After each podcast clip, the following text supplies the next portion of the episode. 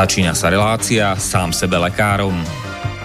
V rámci tejto relácie môžu zaznieť rozličné údaje o rozpoznávaní a liečbe rôznych chorôb a zdravotných ťažkostí. Všetky takéto údaje sú určené výlučne pre vašu informáciu a nesmú byť chápané ako lekárske odporúčania. Ak máte akúkoľvek akútnu či chronickú chorobu alebo iné zdravotné ťažkosti, s ktorými si sami neviete dať rady, obráte sa prosím na kvalifikovaného a skúseného odborníka, ktorý bude môcť individuálne určiť, v čom tieto choroby a ťažkosti spočívajú a ako by ich bolo možné odstrániť či vyliečiť. Nič také však nemusí účinkovať na diaľku, teda bez toho, aby vás kompetentný odborník videl a osobne vypočul a vyšetril. Preto je dôležité osobné odborné poradenstvo, ktoré vám môže ušiť liečbu na mieru podľa vašich potrieb, životného štýlu, životného rozpoloženia a ďalších individuálnych daností. Nie je však v silách ani moderátora, ani hostí tejto relácie predvídať všetky okolnosti, ktoré by mohli konkrétne vo vašom prípade nastať a vyčerpávajúcim spôsobom ich v rámci relácie popísať. Zároveň moderátor a hostia tejto relácie nemajú nejakú kontrolu nad tým, či budú ich slová presne zapamätané, správne pochopené a bezchybne uplatnené. Zároveň vôbec netušia, kto všetko túto reláciu bude počúvať a teda nemajú nejakú možnosť individuálne podľa potreby zasiahnuť a diagnostiku či liečbu vhodne upraviť. Zároveň sa lekárska veda prudko vyvíja a každý týždeň sú zverejňované nové a nové vedecké štúdie, z ktorých niektoré prinášajú úplne zásadné nové poznatky, rozširujúce ľudské poznanie alebo vyvracajúce doteraz prevládajúce domienky. Zároveň je človek tvorom omylným a aj napriek všetkej poctivej, úprimnej a svedomitej snahe o plnosť, pravdivosť a bezchybnosť poskytovaných informácií sa môže pomýliť. Preto to všetko nie je mysliteľné, aby moderátor či hostia relácie sám sebe lekárom na slobodnom vysielači niesli akúkoľvek hmotnú či nehmotnú zodpovednosť za prípadné škody, ktoré si poslucháči môžu privodiť neúplným zapamätaním, nesprávnym výkladom či nevhodným uplatnením vo svojom živote tých údajov, čo v tejto relácii odznejú. Z toho však vôbec nevyplýva, že by sme si za svojimi slovami nestáli, ale len to, že keď nemáme právo osobným zásahom ovplyvniť diagnostiku či liečbu daného jednotlivca, logicky nesmie byť od nás požadovaná osobná zodpovednosť za to, čo nemôžeme nejako ovplyvniť. Počúvate Slobodný vysielač. Pekné popoludne, milé poslucháčky, vážení poslucháči, vítajte v relácii sám sebe lekárom číslo 198. Teraz budeme rozoberať tému. Hromadná pripomienka k na novele očkovacej vyhlášky Ministerstva zdravotníctva Slovenskej republiky. Mojím dnešným hostom je na veľké prekvapenie možno všetkých eh, po dvoch týždňoch opäť eh, magister Peter Tuhársky. Pekné popoludne. Príjemné popoludne. Kto by to bol čakal, keď som sa pred dvomi týždňami lúčil s tým, že bude v tomto termíne pokračovať inžinier Pavol Škara o liekovej politike. Už štvrtou časťou, ale uh, vyžiadala si to situácia, pretože sa na nás valí jedna nová očkacia legislatíva za druhou a ona tá lieková politika trošku počká akože ten mesiac hore dole, lebo s Pavlom Škárom, alebo mesiac 4 týždne v podstate, s Pavlom Škárom máme dohodnutú ďalšiu reláciu dva dní pred Silvestrom, teda 29.12. 2019. Preto som ho poprosil uh, včera večer cestou do Banskej Bystrice, aby, že či teda je s tým v pohode, že dnes to zruším riešime a bol s ním v pohode, takže môžeme porozprávať o tom, čo nového od uh, ostatnej relácie spred dvoch týždňov, teda to bolo taký pekný revolučný deň 17. 11. 17. novembra alebo listopadu alebo studenia roku pána 2019, eh, kedy sme sa venovali očkovacej mytológii, mytológii v Národnej rade, áno, mytológia je poslanský bájoslovie, takže také tie bajky, aké sa tradujú a človek by čakal, že tí, čo sa pasujú za odborníkov, ako napríklad predseda Výboru Národnej rady Slovenskej republiky pre zdravotníctvo, doktor medicíny Štefan Zelník, PhD, takže nebudú šíriť hoaxy a bajky a takéto veci o očkovaní, ale čuduj sa, svete šíria. Preto sme pocitovali potrebu sa k tomu teda vyjadriť a nejak dať to na správnom mieru, tie jeho vyjadrenia, alebo teda okomentovať nie len my, Prečítal som aj vyjadrenie profesorky Struneckej a tiež uh, doktorky prírodných vied Viery Scheibner-Ovej. No, ona si to teda nepíše, keďže je už desiatky rokov v Austrálii, ale pôvodne bola Scheibnerová, PhD a tak. No a všeličo iné sme prebrali. No a medzi tým sa na nás zosypala, kto by to bol čakal, novela očkovacej vyhlášky, ale teda dalo sa to očakávať, pretože imunologický prehľad 2018, ktorý teda jeho záverečná správa vyšla, to bolo až v júni, či v máji 2019? Myslím, v júni. V júni dokonca, že? Sami tak mári, hej, že až začiatkom alebo, júna. Alebo koncom mája. Oni, oni to slubovali, tuším, už v marci, že to má byť. A... Už v decembri to malo byť. Á, dokonca, fajn. Tak to odkladali, jak e, niektoré sekty konec sveta, ale však OK. Kto vie, či to tam tak nejak akože neretušovali, tak ako vieš, že jak sa to, jak bol ten Verstreten a tak, to o tom si písal. To... No prehodnocovali sa vzorky u osýpok. Aha. Hraničné... Vyšlo to špatne, tak sa robili merania ešte raz. Ale tam, kde to vyšlo dobre, teda ružienka, tam sa nič nemeralo ešte raz. To, to je zaujímavý prístup. No, pre ostatné choroby, čo som porovnával, tie údaje boli rovnaké. Hmm. Aj v, v predmežných výsledkoch, aj v záverečnej správe. To je asi také, ako že Írsko, či príjme Lisabonskú zmluvu alebo nie. Tak keď nepríjme, tak sa bude hlasovať ešte raz, keď príjme, tak OK. Taký prístup približne. No to, Marian, čo sa čudeš, to je demokracia. to je ako hádzať kockou. A keď mi nevíde to, čo mi malo, tak ešte raz. Ešte raz. Áno, áno, sloboda, demokracia, práve to sme si pripomínali pred uh, dvomi týždňami a zaujímavé je, že taký denník Postoj sa chválil na, ako na niečo, myslím, že to bolo miesto pre reklamu v jednotlivých článkoch, sa chválil tým, že vďaka novembru 89 si užívame už 30 rokov slobody postojov a zároveň v tom istom čase v rámci tejto slobody postojov nedovolil alebo nebol ochotný zverejniť dobre ozdrojovanú reakciu odborníka, a to ako na medicínu, keďže má za sebou 3 roky lekárskej fakulty, to na neho prezradím, on sa tým až tak nechváli, ale Myslím, že je na mieste to povedať. A zároveň morálneho teológa, bioetika, doktora teológie Reného Balaka, PhD. Takže postoj ako oslavuje 30 rokov slobody postojov a v rámci toho teda potláča kritický postoj k očkovaniu. Tak blahoželáme redakcii tzv. konzervatívneho denníka postoj.sk k tomuto veľmi zaujímavému prehmatu. To ako, toto si človek asi nevymyslí, to proste iba život prinesie takéto uchvatné scenérie. No. A, a, a stiahnutý blok uh, á, áno, áno, áno. áno, áno, áno. Ten istý denník postoj stiahol blog šéfky Centra pre bioetickú reformu, to je teda tá nezisková organizácia, ktorá zo všetkých slovenských neziskových organizácií najviac, najkrutejšie brojí proti umelým potratom. No a tá pani, ktorá tomu šefuje, sa volá Jana Tutková, alebo má ešte takéto prostredné priezvisko po manželovi, ktorý je Američan, takže Jana Ray Tutková. Ray vlastne znamená lúč, čo celkom zaujímavé. A, po anglicky, hej. No a ona napísala článok o tom osobnú skúsenosť. Nebol to nič, akože nejaká propaganda alebo čo. Osobná skúsenosť a s tým, ako prekonali celá rodina až teda na manžela Čierny kašel. Oni majú, myslím, 4 deti momentálne, alebo 5 už, nie som si istý teraz. Vlastne deti neočkované, tieto zvládali v pohode s vitamínom C, ako mega dávkami, alebo teda veľkými dávkami, mnohonásobne väčšími, než je oficiálna odporúčaná denná dávka vitamín C. A prekvapivo nezomreli, na to tzv. predávkovanie vitamínom C. Kto by to bol povedal? Si vtipný, Marian, v celej histórii uh, sveta nie je známy žiadny prípad, keby niekto zomrel na predávkovanie, toxické predávkovanie vitamínom C. Áno, ale vitamíny sú nebezpečné a škodlivé, neviem čo, ale chemoterapia je taká mňamka, taký čajíček. No ale dobre, však. Smrteľná dávka sa odhaduje na nejakých 870 gramov, nejak tak, na... vitamínu C. Akože na človeka? Na človeka, hej. Čo by človek musel zjesť... Eh, Neviem si to predstaviť. 7, 7 osmin kila vlastne, hej? No. Fú, to by, to by mu už úplne že rozpustilo zuby asi, alebo čaká. Neviem si to Dobre. v praxi predstaviť. Ako by toto niekto dostal do seba. No tak ako v neutralizovanej podobe možno, hej, ale to, aj, aj vôbec akože keď má zjesť 700 e, gramovú pizzu, tak to ako to vražda, ako fakt, že, a nie je to ešte vitamín C. Skús len 100 gramov cukru zjesť. no dobre. A ten je aspoň sladký.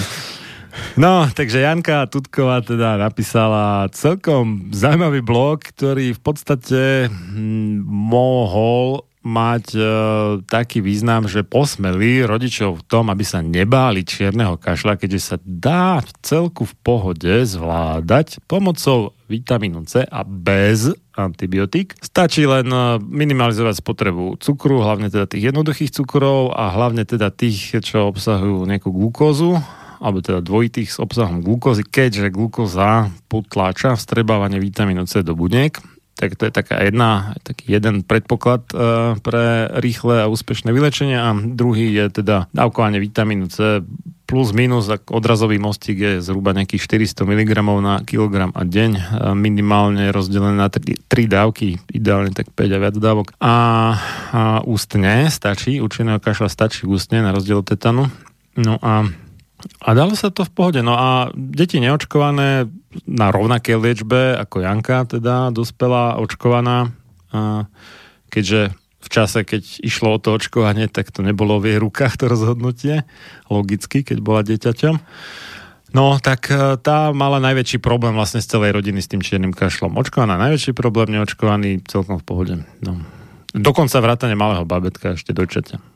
Ďaká vitamínu C, bez antibiotík, bez starostlivosti tzv. modernej medicíny. Dokonca lekárka jej povedala, že radšej nech tam nechodí za ňou, pretože ona by to potom musela hlásiť a hygiena by robila dusno, teda hygiena, regionálny úrad verejného zdravotníctva a takéto veci, tak ani nešla za lekárkou nič, sama doma v pohode. No, o tom napísala blog a uh, hrozilo, hrozilo, hrozilo, strašne hrozilo, že mnohí ďalší ľudia prestanú očkovať proti černemu kašlu, lebo by zistili, že to vlastne nie je taký strašiak na to, aby sa to oplatilo očkovať. A preto, zrejme, typujem, konšpirujem, preto zrejme vedenie postoj.sk zmazalo blog o tom, ako sa dá pomocou vitamín C, bez očkovania, bez antibiotík prekonať čierny kašel. No, ja by som k tomu ešte doplnil, že antibiotika pri liečbe čierneho kašla majú význam iba v uh, úvodnej, úvodnej klinickej fáze, ktoré, ktorá vyzerá ako nejaké nachladnutie, nevyzerá to vôbec ako vážne ochorenie, lenže v tej fáze ešte nikto nevie, že je to čierny kašel. Uh, táto fáza podobná nachladnutiu prejde, vyzerá to, že človek sa uzdravil, ale potom sa choroba vráti s o mnoho väčšou silou a už začína ten e, typický kašel, kvôli ktorému sa teda e, ochorenie volá aj dávivý kašel, pretože e, niekedy je to podraždenie tak silné, že sa pozvracať. Že sa človek môže až pozvracať. Ešte sa iné, že somársky kašel, lebo človek tak robí také... No, lebo, sa, somár, lebo keď sa dokašleš na dno plúc, Marian, tak potom to, ten nádych e, naozaj môže sprevádzať aj také hýkanie. No, o, o to je vlastne, to je vlastne ekvivalent toho anglického alebo amerického whooping cough, že vlastne také hýkavý kašel. Áno. V preklade. Hm? No a e, čiže v tej úvodnej fáze na zničenie pôvodcov ochorenia, teda baktérie Bordetella pertussis, e, by antibiotika boli účinné, e, lenže vtedy sa zvyčajne nenasadzujú, pretože ani, ani lekár to ochorenie neocení na, na také e, závažné, aby bolo potrebné dávať antibiotika. A ani srnky netušia, že to je čierny kašel, no? A v tej, v tej paroxizmálnej fáze, keď už je ten dávivý kašel už nastal, a človek e, sa cíti zle, tak vtedy už antibiotika v podstate nie sú účinné, pretože vtedy už ani tak nejde o to, že by tam tie baktérie Bordetella pertussis spôsobovali nejaké problémy samé o sebe. Oni už e, totiž problémy stihli spôsobiť predtým. A v tejto fáze už viac menej sú na ústupe, už e, baktérie v podstate končia, ale stihli zničiť riasinky v dýchacích cestách to sú také jemné, jemné kevky alebo tyčinky, ako si vlásky, vlás, no. vlásky, ktoré z dýchacích ciest odstraňujú nečistoty a hlien. Oni sú a... ako na povrchu tých buniek, ktoré tvoria výstelku sliznice tých dýchacích ciest. A oni vlastne sa tak vlnia, tak akože a v rámci toho vlnenia spôsobujú pohyb tej tekutiny, ktorá zvlhčuje uh, tie sliznice a tá tekutina sa práve volá hlien. Hlien nie je iba to, čo vám vylezie z nosa pri nádche, ale to je v podstate nahromadený hlien, ale hlien je normálne zdravá súčasť povrchu sliznice. A e, na ten hlien sa samozrejme zachytávajú rôzne nečistoty e, zo vzduchu a baktérie a preto je dôležitá práca týchto riasiniek, ktoré hlien e, vymetajú z dýchacích ciest von, čiže smerom do priedušníc a, a do hrdla a človek si to potom môže odkašľať alebo prehltnúť, skrátka sa ho zbaviť. Bez riasiniek vlastne tento hlien zateká, zateká až do plúc a to je príčinou e, tohto prudkého kašla, pretože keď už sa nahromadí e, značné množstvo hlienu tam, kde by sa hromadiť nemal, tak e, potom sú z toho prudké zachvaty kašla a človek sa ho snaží vykašľať a e, ten kašel je dosť teda násilný. No a to, že sú zničené riasinky, to spôsobuje... Ale je to také, aj podľa toho sa vlastne spozná ten čierny kašel, že tak približne raz za hodinu dojde k takému záchvatu, že zhruba teda tú hodinu trvá, kým sa to nahromadí do tej miery, že už to začína braniť dýchaniu. A záchvatu s tým, že no, sa to, jak sa to nazýva, že e, projektilové zvracanie, myslím, že, že človek akože takú guču hliednu proste. Alebo... A, tak, tak, no, no, no guču hliednu vykašle. A, a v čom je ten problém je, že u tých maličkých detí, pár mesačných, tak oni ešte nevedia ovládať to svoje svalstvo tak, aby to dokázali vykašľať, ale dá sa im k tomu pomôcť takým špeciálnym hmatom, ktorý používajú záchranári napríklad na vypúdenie nejakej prehltnutej kocky z lega alebo kostičky z vianočného kapra a podobne. Takže nie je to akože zabité, stratené, neviem čo, keď niekto dostane čierny kašel a je zrovna babetkom, ja neviem, trojmesačným. No, treba povedať, že u takto malých detí je čierny kašel e, nebezpečné ochorenie. E, v podstate drvivá väčšina e, ťažkých priebehov a úmrtí nastáva práve vo vekovej kategórii do troch mesiacov a poťažne do 6 mesiacov. Už od jedného roka vyššie už e, nejde o natoľko závažné ochorenie ako u týchto malých detí. Ale je to v podstate spôsobené iba tým, že sa do, dovyvíjajú. No, lebo človek na rozdiel od, ja neviem, gorily sa rodí menej vyvinutý alebo iných zvierat, ktoré už pár dní po narodení behajú alebo skackajú alebo nejak sa tmolia tak ľudia to je možno zaujímavá otázka z hľadiska evolúcie, ale to nebudeme teraz riešiť. Ľudia sa e, rodia ako spomedzi všetkých cicavcov najmenej vyvinutí vlastne. Čiže e, akože by bolo kvázi ideálne, keby ešte dlhšie tak nejak e, sa vyvíjali maternici. No ale dobre, no. Takže e, vitamín C má e, niekoľko úloh v čiernom kašli, len tak veľmi stručne zhrniem. E, jedna je, že e, zrieďuje hlien v dýchacích cestách, tým ho robí e, lepšie vykašľateľným. E, druhá vec je, že dokáže veľmi účinne napraviť e, krvný obraz, ktorý je ochorením na čierny kašel e, značne rozbitý. Uh, sú Čo sa myslí tým, akože, aké parametre v tom krvnom obrazu? Uh, sú narušené uh, pomery bielých krviniek, uh, leukocitov. Uh, v podstate tá Bordetella pertassis to je jeden z jej účinkov uh, tých toxinov, ktoré tá baktéria produkuje, ž, aby stiažila vlastne prácu imunitného systému, tak tie toxiny vo viacerých smeroch zasahujú. Uh, a aj preto to ochorenie trvá tak dlho, lebo tá baktéria má o sebe zle pohyblivá, je, bola by bezbranná proti imunitnému systému, keby sa nebranila týmito spôsobmi. No a jeden z tých toxínov, ktorý e, likviduje práve tie riasinky v dýchacích cestách, e, tzv. adenylat cyklazový toxín, ACT, e, tak aj voči nemu pravdepodobne vitamín C v, vo farmakologických dávkach dokáže pôsobiť. A treba Čiže... dodať, že očkovanie tými dnešnými vakcínami nevytvára nejaké protilátky proti tomuto toxínu, proti tomu ACT. Iba proti inému, toxínu. Uh, teda vlastne v preklade toxínu. pertusickému alebo čiernokašlovému toxínu. To je ale... ten, ktorý spôsobuje vysokú horúčku, ktorý potlača niektoré imunitné funkcie, kazí krvný obraz a je vlastne uh, hlavnou príčinou tých vážnych komplikácií mm. a oslabenia imunity. Čiže očkovanie môže predísť vážnym komplikáciám týmto spôsobom, ale nebráni nakazeniu ani nakazlivosti, pretože tam zohrávajú úlohu už e, iné toxíny, ktoré vakcína nezasahuje. No, čiže e, pani Tutková s deťmi prekonala čierny kašel za pomoci farmakologických, e, čiže liečebných, dá sa povedať, dávok vitamínu C. Ona sama píše, že brala 10 gramov denne v rozdelených dávkach, deťom dávala zrejme menej tie dávky, ono sa nedá povedať, ktoré sú presne primerané, to závisí veľmi od priebehu ochorenia. Hey, ja som len hovoril akože odrazový mostík, že od čoho je dobre sa odpichnúť tých 400 mg na kilogram telesnej hmotnosti a deň. Vzhľadom k tomu, že čierny kašel je v tom najhoršom štádiu také problematické ochorenie, že človek vlastne má problém aj niečo prehltnúť bez toho, aby nemal záchvat kašla, a môže byť problém s podávaním ústneho vitamínu C. Kým ten vitamín C zaberie, tak môže to byť problematické vôbec dostať do tela.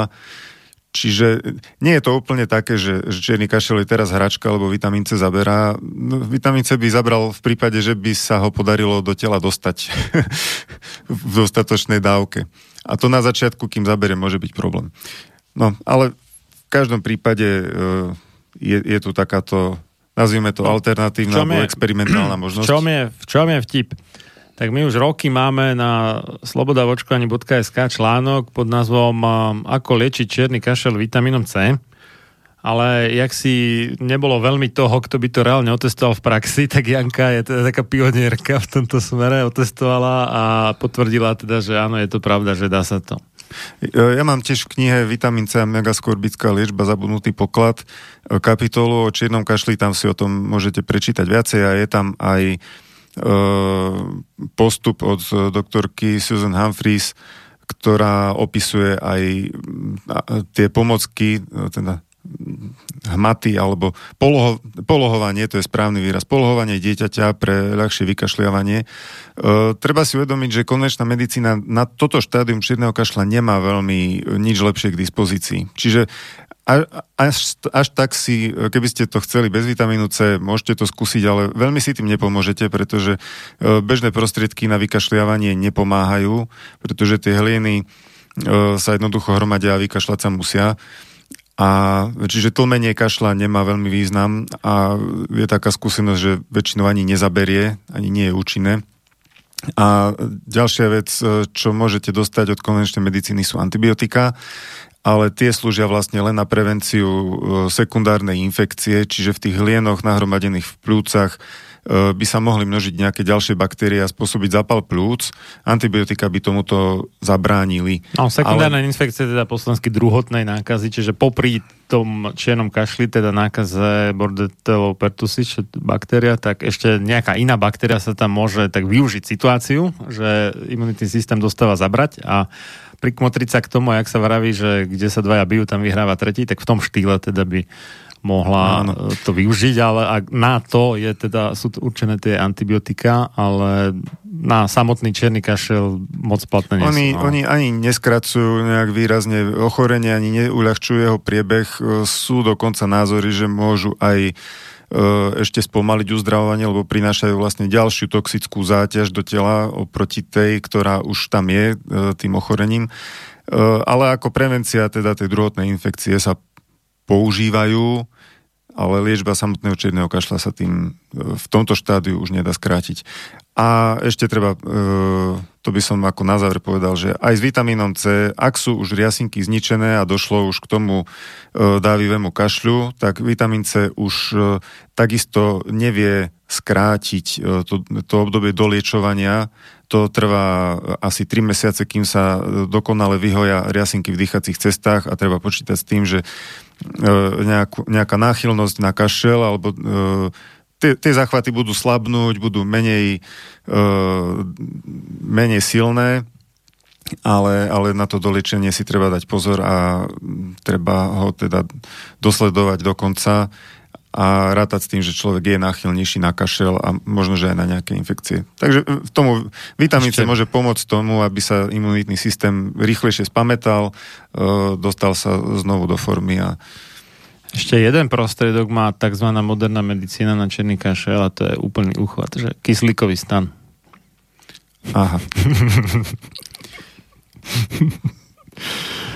no, ale v každom prípade zase keby došlo k vážnym komplikáciám čierneho kašľa u malého dieťaťa, tak e, tam už nejaká domáca samoliečba nemusí byť ten najlepší nápad. Áno, no. Treba, áno, to, treba no. už vtedy zvážiť naozaj. No, aj... K tomu kyslíkovému stánu, že preberte si teda tú situáciu, že máte, neviem, dvoj, trojmesačné dieťa, to dáte pod nejaký, neviem, či to je tam igelid, alebo čo to tam je, a do ktorého sa pumpuje z kyslíkovej bomby, zrejme teda, takže tam výrazne viacej kyslíku v tom vzduchu pod tým stanom, než bežne býva vo vzduchu.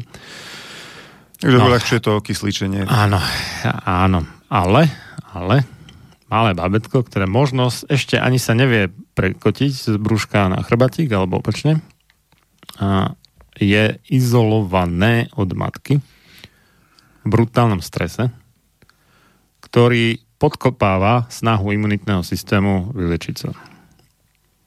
Čo je teda ako fatal error, hej, čiže osudná chyba po slovensky z hľadiska modernej medicíny, ktorá tzv. modernej, alebo možno lepšie povedané materialistickej, alebo krátkozrakej, alebo neviem ako inak ešte, ktorá dnes už možno menej, ale vtedy, keď túto srandičku vymysleli, uh, určite ignorovala nejaké duševné ovplyvňovanie telesných chorôb a takéto veci. Dnes už vďaka tomu Hansovi Šelemu, myslím, bol taký neviem, či nemecký Maďar alebo maďarský Nemec, to už neviem presne, a, ale on sa najviac, myslím, zaslúžil o tú teóriu stresu a alebo teóriu, no, popísanie v podstate tých uh, dejov v tele, čo sa dejú pri strese. Nešpecifický stresový no, syndrom. No, no, no, no. Tak vďaka nemu teda už o tom vieme viacej a už sa aj ukazuje, že už materialisti typu Reného Descarta už ich môžeme odložiť na smetisko dejín, keď tvrdili, že ja neviem, zviera, že nemá dušu a že a, keď do toho kopneš a od bolesti zjojkne, že to je iba nejaká proste nejaký reflex alebo neviem čo, že ako akcia reakcia čisto hmotného charakteru. Tak uh, už to dnes vďaka popisu tých stresov a vyvolaných čisto psychickými príčinami, to sa dá, dá v zásade v pohode zmerať, hej, že čo ja oznámim niekomu, že mu zomrela matka hej, a on sa zosype aj, aj fyzicky, aj sa nakazí niečím, hej, že imunitný systém doslova akože zlyha, tak uh, uh, už vlastne môžeme smelo teda vyvratiť tieto nápady a Zaujímavé je, že neviem, či sa to ešte stále používa, ten kyslíkový stan, ale ako nápad je to u tak malého dieťaťa je to teda pekne debilné, musím povedať. Hej. Pretože dieťa má byť s matkou a malé dieťa má byť oveľa viacej ešte s matkou, než trošku väčšie dieťa. No, dalo by sa ešte rozprávať o význame dojčenia, to je takisto uh, veľmi dôležité pre dobre fungujúcu imunitu. Ja by som, ja by som túto c kapitolu zavrel tak, že má zmysel podávať zvýšené dávky vitamínu C už od začiatku ochorenia, akéhokoľvek, aj keď nevyzerá nejako e, závažne, aj obyčajné nádchy, pretože môžeme sa tým vyhnúť e, komplikáciám alebo rozvoju nejakého vážnejšieho ochorenia. A keby niekto sa ocitol naozaj už e, hospitalizovaný alebo malé dieťa hospitalizované, tak e, takisto žiadajte podávať zvýšené dávky vitamínu C do infúznej výživy, pretože to má veľmi veľký význam e, pri uzdravovaní. No a na rozdiel od preventívne podaných antibiotík, čo je podľa mňa oxymoron, teda vnútorný protiklad samotného slovného spojenia, a tak e, vitamín C podaný preventívne pri nejakej začínajúcej možno nádche, možno niečom horšom v princípe ak už nepomôže, tak aspoň neuškodí. Zatiaľ, čo tie antibiotika teda môžu a skoro vždy škodia dosť. No. No a už nám ubehla pol hodina my máme prvú adventnú nedelu. Advent je z latinčiny to ady akože k, to môžete poznať ako takej, no možno knižnej reči, keď sa niekto vyjadruje k, ako komentár, tak povie ad a buď nejaký citát alebo nejaké číslo bodu a tak. Je k a vend je od slova venire, teda ako prísť, takže prísť k. No a toto slovo vlastne označuje takéto, že ten príchod Krista, alebo teda po hebrejský mesiáša, čo z poslansky znamená pomazaný, v zmysle ako kráľ, ako niekto korunovaný, k um, hriešným ľuďom. A, a je to také obdobie teda pred uh, narodením, kedy ľudia očakávajú, že to už príde, už to praskne, vybuchne, neviem čo. Takéto nervózne očakávanie. Takže uh, advent sa vlastne obvykle už dnes teda počíta od 1. decembra, alebo teda mrázenia prosince daného roku a tie všetky tzv. adventné kalendáre pre deti, kde sú všetky tie čokoládky, lentilky, neviem čo, sú očíslované od 1 do 24 a každý ten jeden deň z tohto obdobia 24 dňového je tam nejaké to malé prekvapenie pre decka, takže dnes možno už mnohí ani nevedia takúto banálnu vec, síce kupujú tie pre deti adventné kalendáre niekde v Lidli, v Bile, neviem kde, v jednote možno, ale o to tu ide a s tým je spojená aj naša dnešná prvá pesnička, je to polský no, chor, súbor možno, folklórny z časti Chor bez batuty a je to pesnička Utekali a je to o tom, ako rodičia Ježiša Nazareckého, teda Jozef a Mária, utekali pred Herodesovými vojakmi, ktorí mali prikázané, keďže Herodes sa bál, že sa zrodí nový král Izraela, ktorý ho zvrhne z trónu, tak títo jeho vojaci mali prikázané zabiť všetky deti, do koľko to bolo? Do dvoch rokov, či do troch? Neviem si. Do dvoch, myslím, do, do, do dvoch rokov. A preto Jozef a Mária s malým dojčaťom Ježiškom utekli do Egypta a o tom je táto pesnička, ktorú budete o malú chvíľočku po citáte Ludovita Štúra počuť. A, ja by som ešte opravil jednu, jeden technický ano. omyl. Tak toxín Bordetella pertasis, ktorý zničí riasinky, sa volá tracheálny cytotoxín. E, Adenylacyklázový toxín má ešte mierne odlišnú funkciu. Ten čo tam niečo Ten bráni fagocytóze, vlastne no, no, no. zabije bielu krvinku počas fagocytózy. Fagocytóza, áno, to je to, že nejaká tá veľká bunka nejaký makrofág alebo nejaký iný fakt, teda žrút, hej, po slovensky, zožere to, čo považuje za škodcu a potom tam vychrstne na ňo nejaké chemikálie, rozloží a tak, no ale nie vždy sa mu to podarí. A tento toxín teda spôsobí, že biela krvinka, alebo teda ten makrofag, ten veľký žrút, e, že zahynie skorej, než zničí vlastne tú tak. baktériu.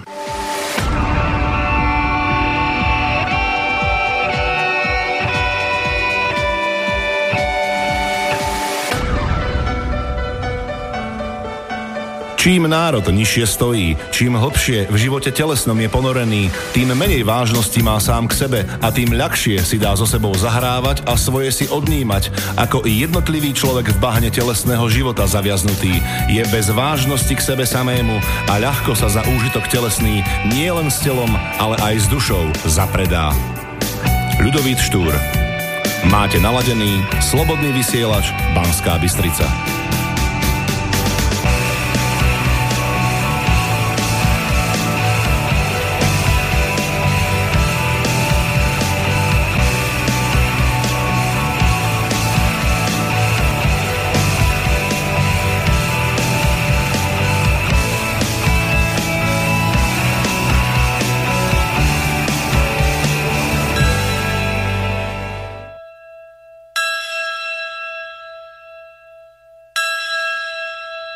Tej nocy anioł przyszedł do Józefa. Zbudźcie dzieciątko, co tak słodko śpi. Judea dziś to niebezpieczna strefa i policzone małych chłopców dni.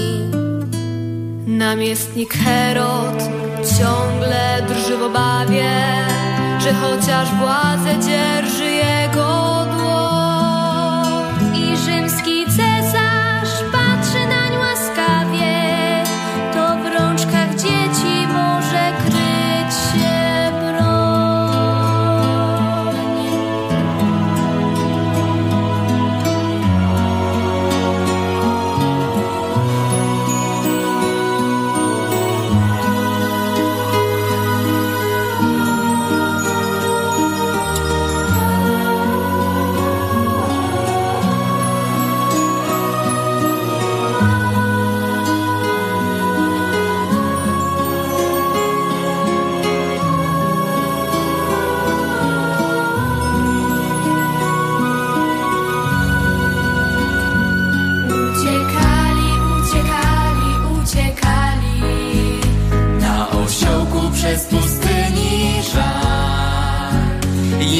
najdalej, jak najdalej, jak najdalej. Ukryć dziecię bezcenny skarb Uciekali, uciekali, uciekali. Na osiołku przez pustyni żar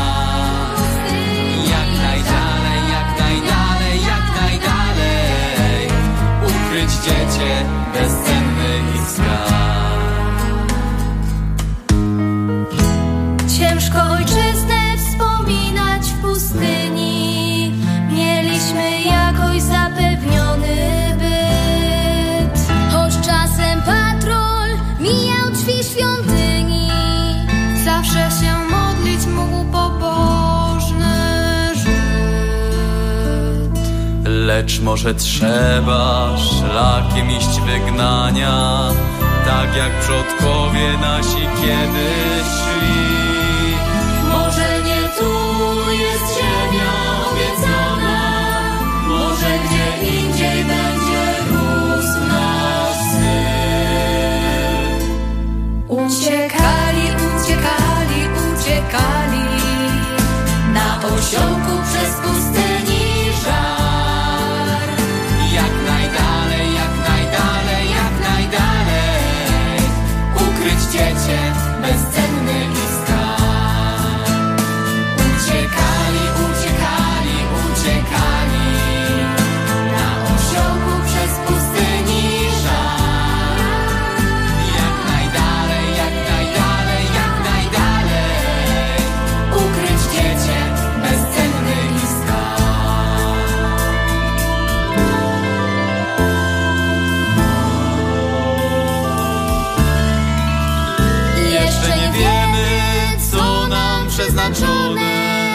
I choć przeczucia czasem dręczą złe Ojciec niebieski weźmie nas w obronę I znowu anioł zjawi się we śnie.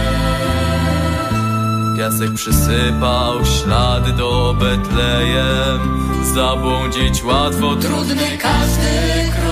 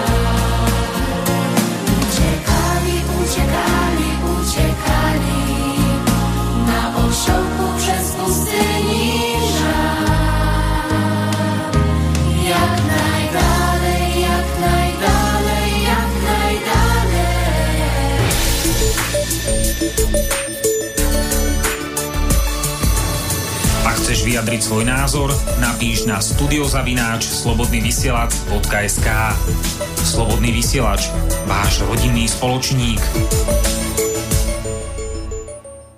Bansko štúdia Slobodného vysielača naživo od mixu Marian Filo a za hostovským mikrofónom magister Peter Tuhársky. To si chcete pozrieť, ono už je s křížkem po funusu, ale môžete si to pozrieť samozrejme. Túto hromadnú pripomienku, čo je mimochodom teda inštit inštitút, e, vďaka ktorému môže aj akákoľvek verejnosť e, pripomienkovať e, práve prejednávanú novú legislatívu, teda nové nejaké zákony, vyhlášky vôbec hoci čo, čo sa ocitne v zbierke zákonov.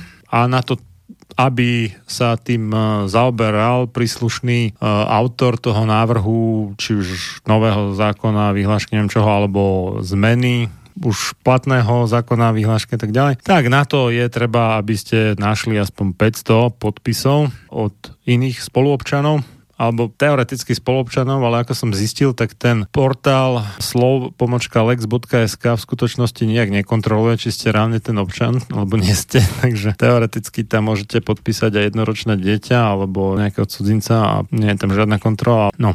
A keď chcete si pozrieť bližšie.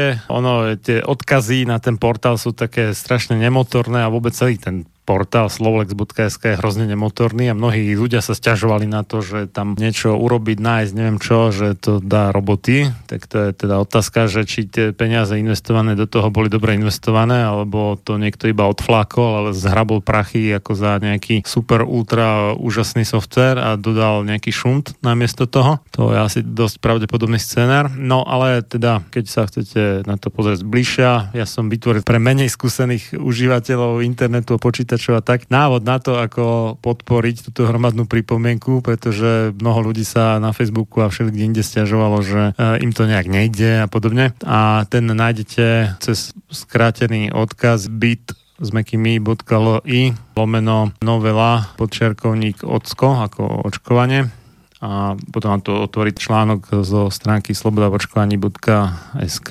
ktorý sa volá, to je teda názov článku podporte prosím hromadnú pripomienku k novele očkovacej vyhlášky MZSR číslo 585 lomeno 2008 ZZ, teda zbierky zákonov, do štvrtka 21.11.2019 vrátane. Ja som spomínal, že my sme vlastne mali pred dvomi týždňami ostatnú reláciu a ty si zistil vlastne krátko po tej relácii, že sa pripravuje ministerstvo zdravotníctva na zmenu nielen očkovacieho zákona, o tom sme vedeli už od marca 2019, ale aj tej príslušnej vyhlášky. Zistila to vlastne uh-huh. jedna naša podporovateľka. Teraz som si neistý, či by chcela byť menovaná alebo nechcela, takže Nemenujeme. Kredity priznávame a z, z predbežnej opatrnosti nemenujeme. Tá, táto novela bola zaradená v skrátenom konaní.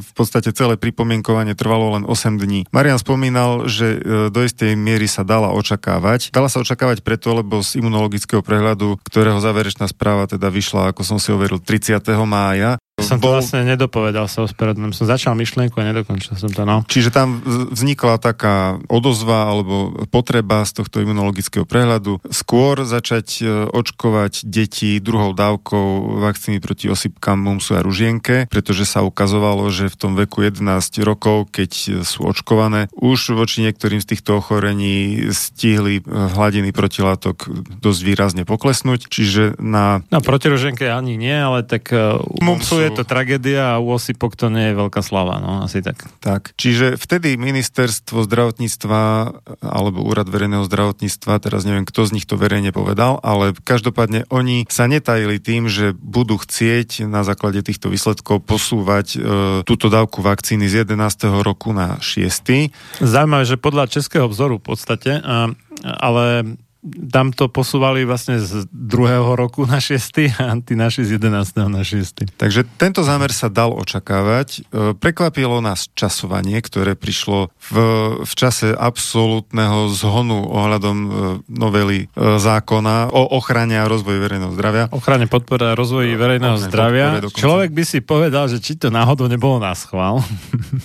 No každopádne dosť nám tým zahustili program.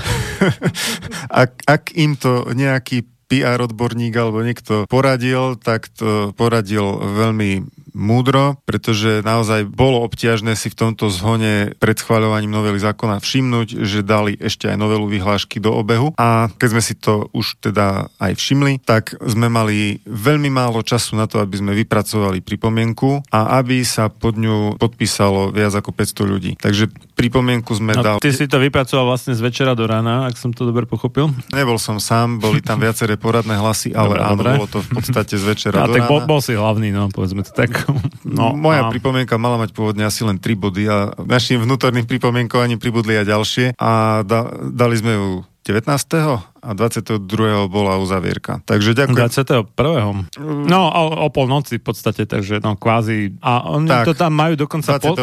vrátane. Oni tam majú posunuté hodiny na tom portáli, takže išlo to až do jednej hodiny v noci. No, Teda 22. tiež sme obdržali množstvo stiažností na funkcionalitu tohto portálu Slovolex. M- Mnoho ľudí malo problém sa tam vôbec prihlásiť.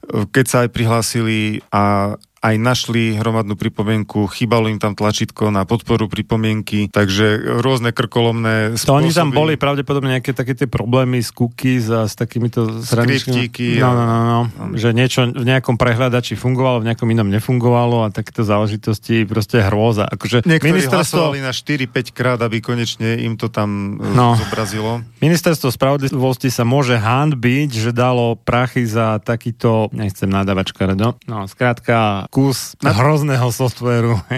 Napriek teda všetkým problémom e, sa potrebných 500 hlasov vyzbieralo, za čo podporovateľom ďakujeme. 622 na nakoniec. A tu by bolo treba poďakovať aj Norbertovi Lichtnerovi, tiež teda jednému z troch zakladateľov Slobodného vysielača, ktorý ale teda v roku 2015 odišiel a neskôr si založil iný rozhlas internetový, ktorý sa volá Infovojna a on to teda tiež zdieľal a mnoho iných ľudí, my sme hľadali podporu všade možne a tiež aj e, vlastne v rámci tej Infovojny Norbert to teda zdieľa na facebookovej stránke Infovojny a Adrian Repčok, čo je moderátor inej relácie v rámci Infovojny, tak ten mi na poslednú chvíľu dovolil teda vo štvrtok, teda práve ten deň, kedy už to malo skončiť, to hlasovanie ráno, taký nejaký 15-minútový vstup do vysielania. Takže srdečne ďakujeme. Nebyť tohto, asi sa nevyzbiera tých 500 podpisov.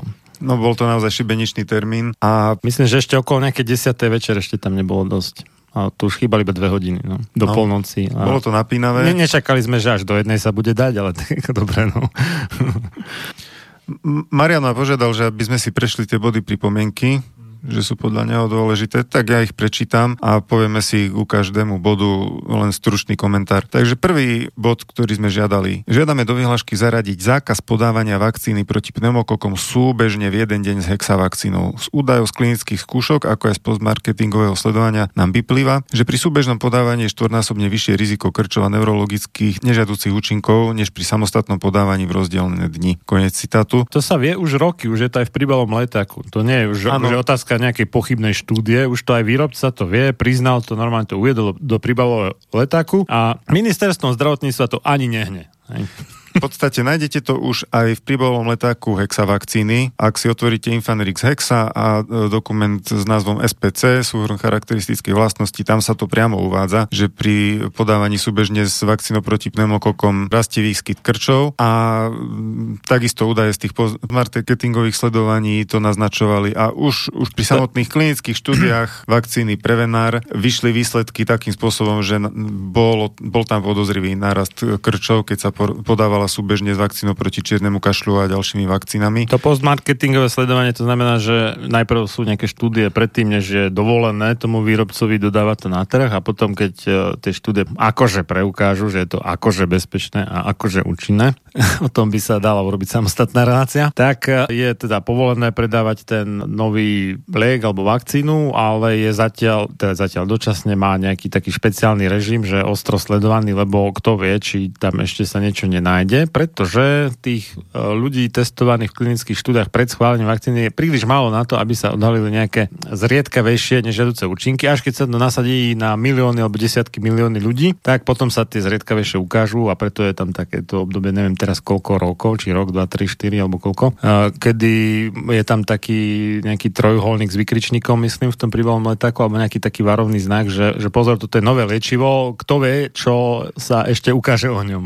A toto bolo napríklad nejaký čas aj u Prevenaru 13, teda tej novšej verzie vakcíny proti pneumokokom od firmy Pfizer, mimochodom teda firma Pfizer sponzoruje a, a vlastne bola to jej myšlienka. Informačný portál sprievodca očkovaním.sk z ktorého tu bol v Slobodnom vysielači diskutovať s Petrom Tuharským v relácii Opony. Profesor sociálnej práce, mimochodom nie medicíny profesor, a, a doktor medicíny Svetozár Dlholudský kandidát vied. No a ten aj priznal, že ho platí nie úplne priamo, platí ho teda tá PR agentúra, alebo teda Public Relations, alebo na vzťahy s verejnosťou, ktorú ale platí ten Pfizer, takže nepriamo v podstate je profesor Dôvodský a ďalší traja, čo sa tam zúčastňujú odpovedania na otázky čitateľov. No, odborníci, ťažko mi to ide cez ústad to slovo, ale dobre, dajme tomu, že odborníci sú teda platení Pfizerom nepriamo cez tú PR agentúru.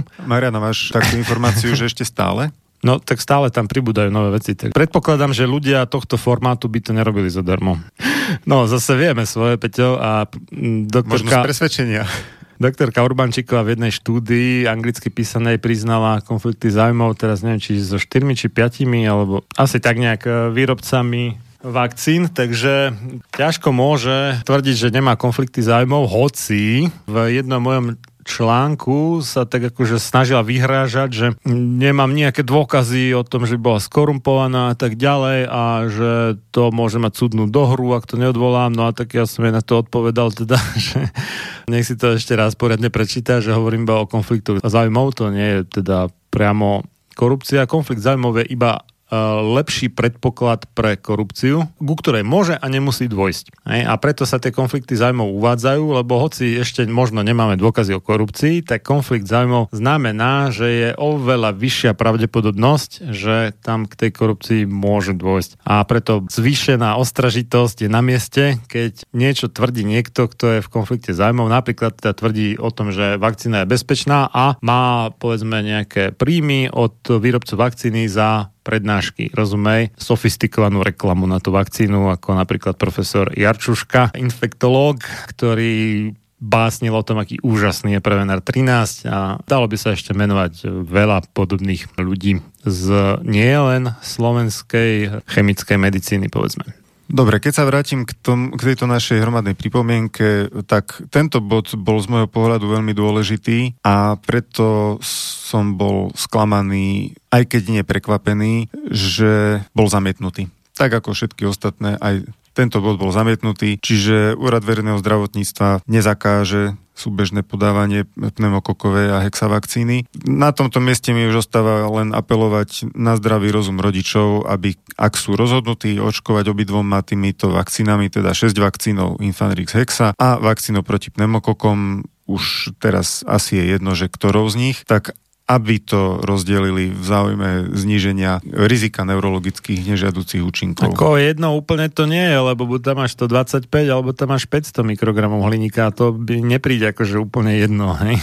Aha, tak v ktorej je tých 125? 125 je v Prevenare a 500 je v Symforixe. Hm. Aha, Takže, pardon, nie je to úplne jedno. Pohode. V ďalšom bode sme žiadali zakázať súbežné podávanie živých a neživých vakcín, nakoľko zasahujú imunitný systém protichodným spôsobom. E, naražali sme tu na tú tragédiu, kde Maroško Skurconiak e, trojmesačné, myslím, dieťa. Áno, áno, áno. To bolo vlastne prvá, prvá sada tých očkovaní, čo dostal. A on je teda, je, no, bol z Oravy z Hornej Oravy a neprežil v podstate prvé očkovanie. On tam mal ešte, ešte navyše, ešte oproti pneumokokom a um, hexavakcíne. Dostal, dostal ešte bonus, teda rotavírusovú vakcínu a to je práve živá vakcína, živá vírusová vakcína.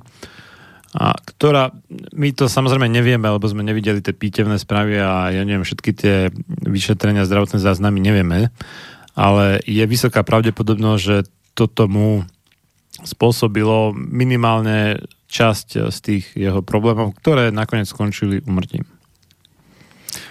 No s nami matka pítenú správu konzultovala, my sme ju konzultovali s lekármi, takže aj keď oficiálne sa súvislosť s očkovaním nepriznala, tvrdí sa, že to bola meningokoková sepsa, ale žiadneho meningokoka Nepreukázali. Ne, nebolo možné preukázať zo žiadneho odberu, ktorý sa robil. V každom prípade. No a ešte aj podozrivé... V Belgicku bol rovnaký prípad. Mm-hmm. To bolo 5-mesačné devčatko, ak si dobre pamätám. Niečo také, máme tu správu na stránke, áno. A bolo z toho veľké pozdvihnutie verejnej mienky v Belgicku, o mnoho väčšie ako na Slovensku. Neviem, či tam aj nestiahli nejakú tiež tam šaržu, alebo bola podaná živá vakcína, tiež myslím proti rotavírusom, Áno, spolu áno, s neživými vakcínami. Táto smrteľná trojkombinácia, áno. Uh, každopádne nie sme, nie sme zastancovia súbežného poznávania takto rozdielných vakcín, pretože neživá vakcína, jej princíp spočíva v tom, že e, soli hliníka spôsobujú aktiváciu Pozor, Eh, Peťo, pozor, Peťo, hydroxid nie je sol. Fosforečná áno, ale hydroxid nie je sol. Toto je e, chaos v chemickom názvosloví, ktorý pravdepodobne zaviedol doktor prírodných vied Marek Petráš, e, autor stránky vakcíny.net, ktorý hovorí o soliach hliníku, ale hydroxid nie je sol. Bacha. No. Dobre, zlučeniny hliníka spôsobujú uh, určitý typ aktivácie imunitného systému, ktorý vedie uh, k produkcii protilátok cez tú TH2 vetvu imunity, ale živá vakcína, ako je aj rotavírusová, uh, ktorá obsahuje živé vírusy a podáva sa ústne, tak táto vakcína by žiadala v prvom rade aktiváciu slizničnej imunity a pravdepodobne bunkovej imunity. Mm, Myslíme si, že podávať tieto vakcíny súbežne spôsobuje, e, nazvime to, chaos alebo rozvrat e, v reakciách imunitného systému. A kto vie, či práve toto nemôže spôsobiť, že sa tá živá vakcína vymkne spod kontroly, alebo nejaký iný vírus sa vymkne No, spod to asi, kontroly, ktorý asi také, ak tam si už bol. predstavíte, že rodičia, otec a matka, nie rodič jedna, rodič dva, pozor, otec a matka, držia svoje dieťa, jedno, jeden rodič, alebo teda otec za jednu ruku a matka za druhú ruku, No a každý ide opačným smerom. No tak čo urobia? No roztrhnú to dieťa. Hej? Tak ako zhruba takýmto štýlom, že jedna vakcína ťahá ten imunitný systém jedným smerom a druhá iným a potom je z toho hotová katastrofa. Ďalej sme žiadali doložiť skúšky bezpečnosti pre všetky kombinácie vakcín, ktoré sa podľa novely majú podávať súbežne. Ono táto novela, ab- aby ste boli v obraze, bola dosť rozsiahla. E, Vzhľadom k tomu, že Vzhľadom k tomu, že zo začiatku malo ísť len o to posunúť e, vakcínu proti osýpkam mumsu a ruženke na skorší vek, na ten 5. rok života, tak e, tá novela nakoniec mala 10 strán a riešilo No sa keďže sa to novelizovalo, tak sa využila príležitosť a pridali sa ďalšie vakcíny do povinných alebo podmienene povinných, aby museli byť hradené zdravotnou poisťovňou a aby sa e, výrobcovia vakcín viacej nabalili, lebo keď si to má človek platiť sám, tak má väčšiu tendenciu si to nedať. Ďalšia pripomienka bola, že minimálny vek očkovania hexavakcínou novela stanovuje na 6 týždeň života a žiadame doložiť skúšky účinnosti a bezpečnosti pre tak nízky vek. Ono, e, táto otázka bola skôr, alebo pripomienka bola skôr o tom, aby si úradníci uvedomili, že to nie je len tak posúvať nejaké e, časy podávania vakcíny, že na to by mali mať nejakú dokumentáciu, o ktorú sa môžu oprieť. E, Keby tú dokumentáciu mali, keby sa zamysleli, tak by nemuseli tento bod takisto vyriešiť, že rozpor pretrváva. Mo- mohli predložiť tie skúšky bezpečnosti, účinnosti a uzavrieť e, tento bod, že e, je to vyhovené. No oni vlastne priznali, že ich nemajú. hej. V podstate. Keď... Alebo ak ich majú, tak ich nevedia nájsť, alebo neviem, ako si to vysvetliť. No sa niekde zapotrošili niekde na povale budovy ministerstva zdravotníctva zrejme. No, e, Pretože máme... ja som, pozeral som v Infanixe Hexa v, tiež v informácií a tam sa za určitých podmienok e, pripúšťa podanie od toho 6. A to bola týždňa. taká sk- skôr výnimka, mám taký Bola to skôr taká výnimka, No. no. Aj- počkaj, počkaj. Aj táto novela to vlastne uvádza ako výnimku. Mm. Ona vlastne zavádza nejaké výnimočné režimy očkovania. Pod tie spadá aj toto Hej. podávanie od Asi 6. keď je týždňa. epidémia čierneho kašla alebo takéto srandy. Aj to, alebo pri vycestovaní. A to sa mi zdá už, To už trochu je- silná To už káva. dosť úlet, lebo cestovanie samo o sebe prináša väčšie výzvy pre imunitný systém, pretože človek prejde do iného miesta, kde je iné zloženie bežnej bakteriálnej flóry a teda pre neho nové výzvy a ešte do toho najvyššie bachnúť očkovanie, ktoré zamestná imunitu, to mi nepríde ako dobrý nápad. Nič veľkého, nič pekného, nič šľachetného sa nevytvorilo bez obete. Len slaboch sa k obetiam naučiť nemôže, ale duša vznešená horí po nich, lebo práve v obetiach svoju silu, svoje panstvo duch ukazuje. Ľudový Štúr Počúvate Slobodný vysielač.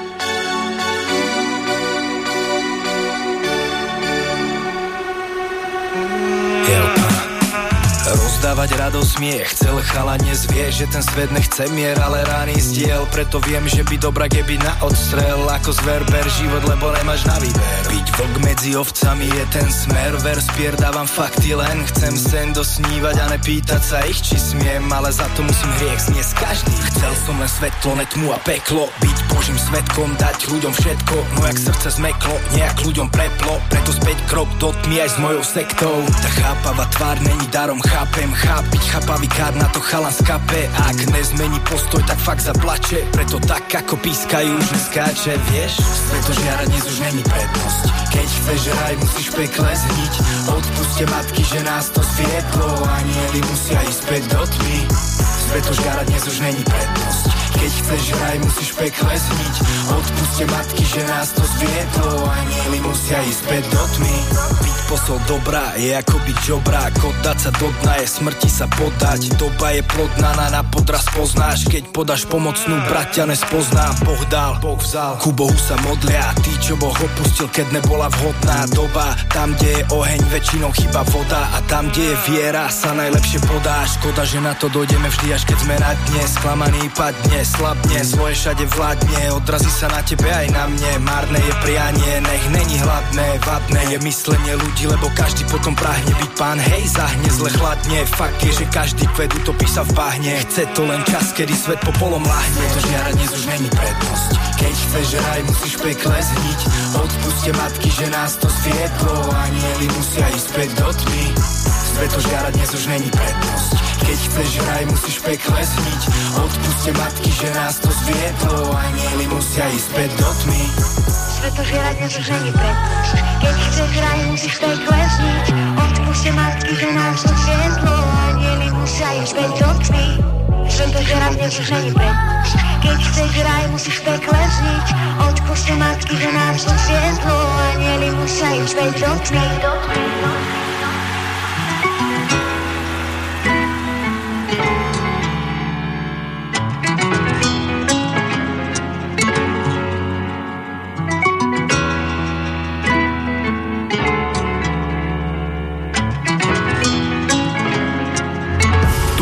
reláciu počúvate vďaka vašim dobrovoľným príspevkom. Ďakujeme za vašu podporu. Počúvate Slobodný vysielač.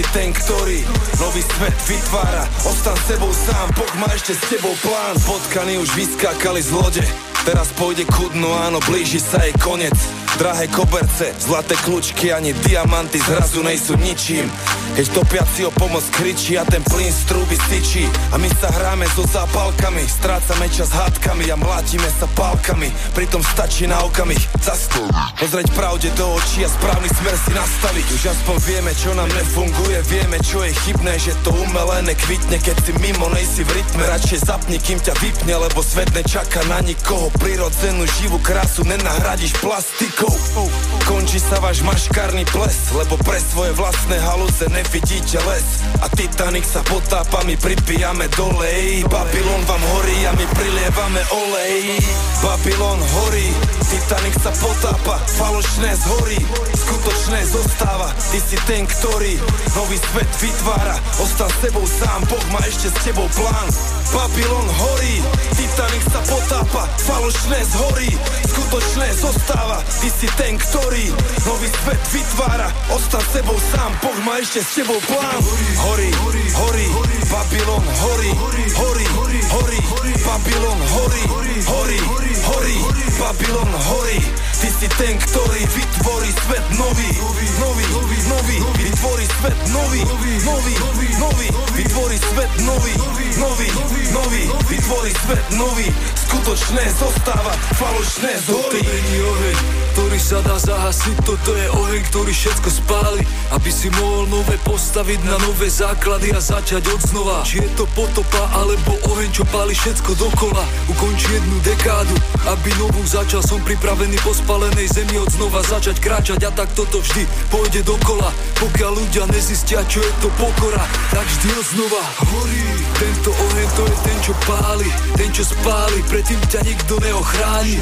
Lebo sme ho založili sami. Našimi výmyslami, zlými úmyslami Rozložili oheň nevydaný Rozduchávali ho roky pokým Nepovstal, pridávali, prikladali A ďalej sa rozrastal, dostal sa spod kontroly A ďalej sa šíri Keď si myslíš, že ho zahasíš, tak sa mýliš Babylon horí, Titanic sa potápa, falošné zhorí, skutočné zostáva. Ty si ten, ktorý nový svet vytvára, ostan s sebou sám, Boh má ešte s tebou plán.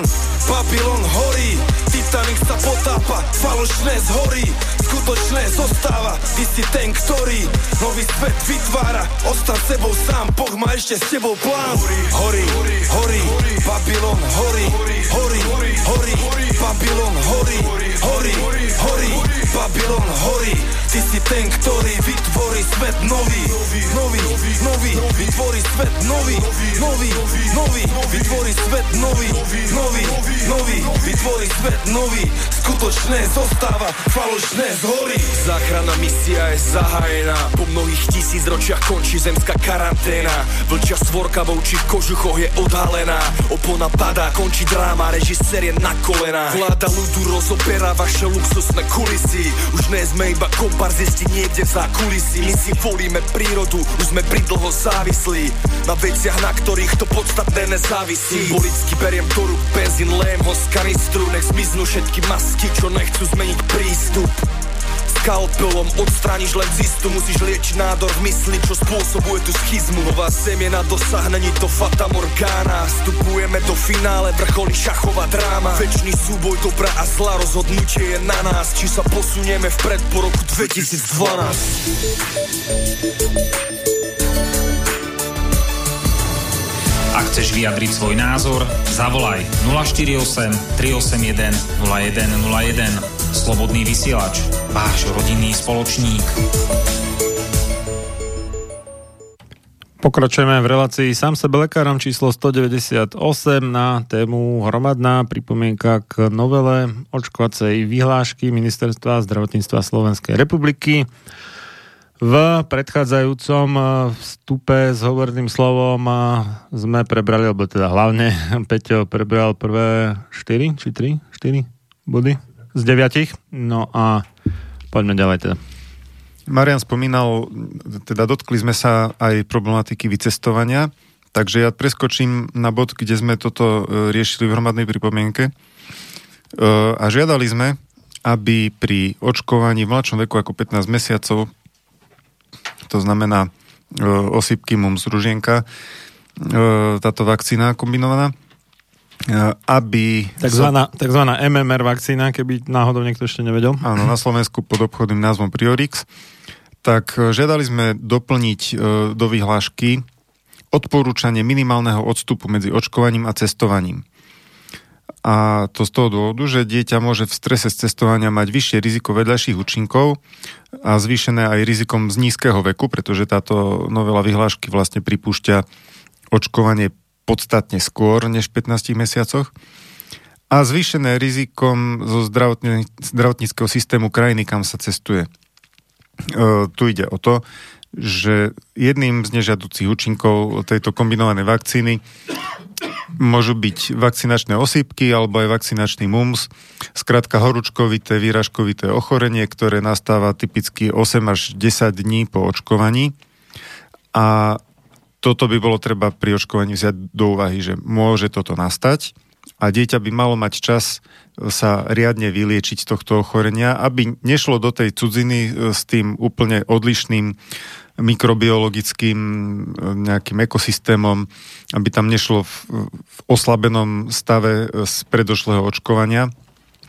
A takisto, aby tie nežadúce účinky stihli doznieť ešte pred cestou, alebo riešiť nejaké horúčky u dieťaťa, alebo hoci aj nejaký horší nežadúci účinok, E, poruchu zrážanlivosti krvi alebo krče alebo čokoľvek, čo môže po očkovaní nastať, tak riešiť toto v cudzej krajine nie je určite nič e, dobré a ľudia by si, keby vedeli, že toto sa stane, tak by si možno aj celé cestovanie odpustili. Obzvlášť v krajine, ktorej jazykom nehovoríte, tak vtedy je to ešte, ešte zabavnejšie. A zdravotnícky systém, povedzme, nedosahuje ani úroveň toho nášho, takže preto sme žiadali do vyhlášky zahrnúť takéto odporúčanie, že mal by byť odstup aspoň mesiac medzi očkovaním a vycestovaním, ale ani toto sa tam zrejme nedostane.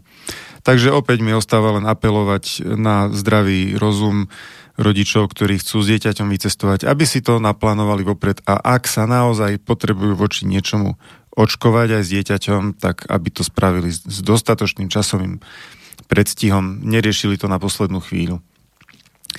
Uh, takisto... No ten, ten akože mesiac je podľa mňa minimum u živých vakcín a u neživých uh, dva týždne, lebo ono sa aj uvádza, oficiálne sa uvádza, že vlastne tvorba tých protilátok, teda môžeme predpokladať, že tá reakcia imunitného systému na tú vakcínu u neživých trvá cca dva týždne. Pok- al, no, dva, tri, no. Uh, dobre, dajme tomu. A, a, mnohí hovoria, že na niečo 10 dní, na niečo 2 týždne, ale tak e, ja netvrdím, že je to tak alebo onak, iba citujem oficiálne teda čísla. Hm. No a u živých vakcín teda minimálne mesiac. Prečo? Lebo v príbalom letáku Priorixu, teda tej MMR vakcíny živej trojkombinácie osypky príušnice ruženka, teda osypky, keby, keď niekto nevie a, a pozeral reláciu Pozrime sa na to na TA3 v piatok 22. 11. 2019 reláciu pozr- teda na tému a, povinné očkovanie, bolo to o 8. večer naživo, malo to byť pôvodne hodinu, nakoniec to bola hodina 20 minút.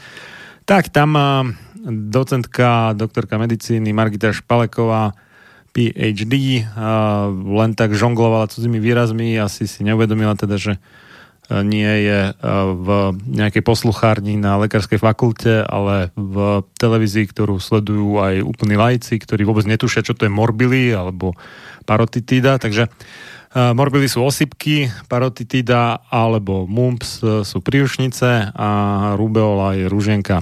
Tak, pardon za ten vstup, ale potreb, považoval som za potrebné to teda dodať, že ten taký slovníček cudzích výrazov k MMR vakcíne.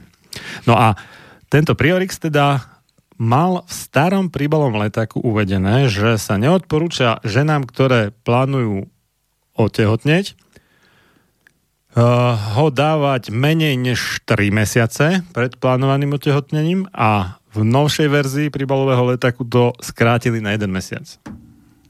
To je asi to, tá minimálna bezpečná e, hranica. Ja som v tejto relácii spomenul, že klinické skúšanie vakcín trvá typicky 3 až 5 dní po každej dávke vakcíny až do troch týždňov, ako bolo u tejto MMR vakcíny. No a to je práve preto, e, preto testovali túto živú vakcínu až 3 týždne po každej dávke, pretože e, sa tam počíta s tým, že tie živé vírusy sa musia pomnožiť, že spôsobia nejaké, či už viditeľné alebo nie viditeľné ochorenie a vlastne doznenie tohto ochorenia sa predpokladá zhruba po tých troch týždňoch, čiže preto testovali až 3 týždne, lebo očakávali, že nejaké nežiaduce účinky sa môžu v celom tomto horizonte troch týždňov objaviť. Takže e, my sme teda v hromadnej pripomienke žiadali, aby sa mesiac počkalo medzi dávkou vakcíny a vycestovaním. Je to také no. rozumné minimum, no. A ľudia si možno myslia, že to je ako antibiotika, že to zaberá hneď to očkovanie, ale to vôbec nie je pravda. To imunitnému systému to trvá naozaj tie týždne minimálne, ak nie mesiace a jednak e, dokým to neprebehne, tak ten človek ešte nie je, aj keby si vytvoril vďaka očkovaniu nejakú ako takú ochranu pre tú chorobou, tak kým to neprebehne, tak ju ešte nemá, to poprvé. A po druhé, kým to nedobehne, tak je náchylnejší na všetko možné chytiť, dostať a mať ťažký priebeh tej choroby, keďže ten imunitný systém spracová tú vakcínu a teda je ňou vyťažený a teda nemá dostatočnú kapacitu, alebo možno na niečo má dostatočnú, ale na niečo má menej dostatočnú, než keby nebol očkovaný tých, neviem čo, pár týždňov alebo mesiacov predtým. Keď sme už pri tejto vakcíne živej proti osypkám musu a ružienke, tak si môžeme pozrieť ďalší bod pripomienky. A to bol bod 5, kde sme pripomienkovali, že chýba stanovenie najnižšej vekovej hranice pre očkovanie touto vakcínou. Žiadali sme doplniť, nakoľko u detí mladších než 9 mesiacov sám výrobca vakcíny uvádza v príbalovej informácii, že účinnosť ani bezpečnosť u týchto detí nie je známa, tak sme žiadali túto hranicu stanoviť na 9 mesiacov veku minimálne. Ani s touto pripomienkou sme nepochodili, pretože e, ministerstvo zdravotníctva sa oháňa odporúčaním Svetovej zdravotnej organizácie, podľa ktorej v prípade epidémie sa veselo môžu už aj poloročné deti očkovať touto vakcínou. Podľa nášho názoru, keď sám výrobca tvrdí, že nie je bezpečnosť ani účinnosť preukázaná u takto malých detí, tak ide o lekársky experiment. A nemalo by byť takéto očkovanie nariadované alebo vynúcované, tak ako sa to dialo pri epidémii osypok v minulom roku a v tomto roku, keď úrad, rôzne regionálne úrady verejného zdravotníctva vlastne nariadovali preočkovanie aj pre takéto malé deti je jasné, že osýpky u takto malého dieťaťa majú vážnejší priebeh ako u väčšieho dieťaťa. Ale aj tak si myslíme, že nariadovať úkon, ktorý v podstate splňa charakteristiku experimentu, keďže sám výrobca tvrdí, že to nie je preverené, tak e, takýto úkon by sa nemal nariadovať. Mal by byť e, vyslovene podriadený slobodnej vôli rodiča, či to chce alebo nechce riskovať takéto očkovanie.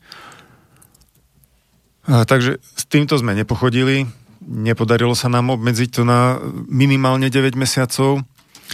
A chceš niečo dodať? Nie.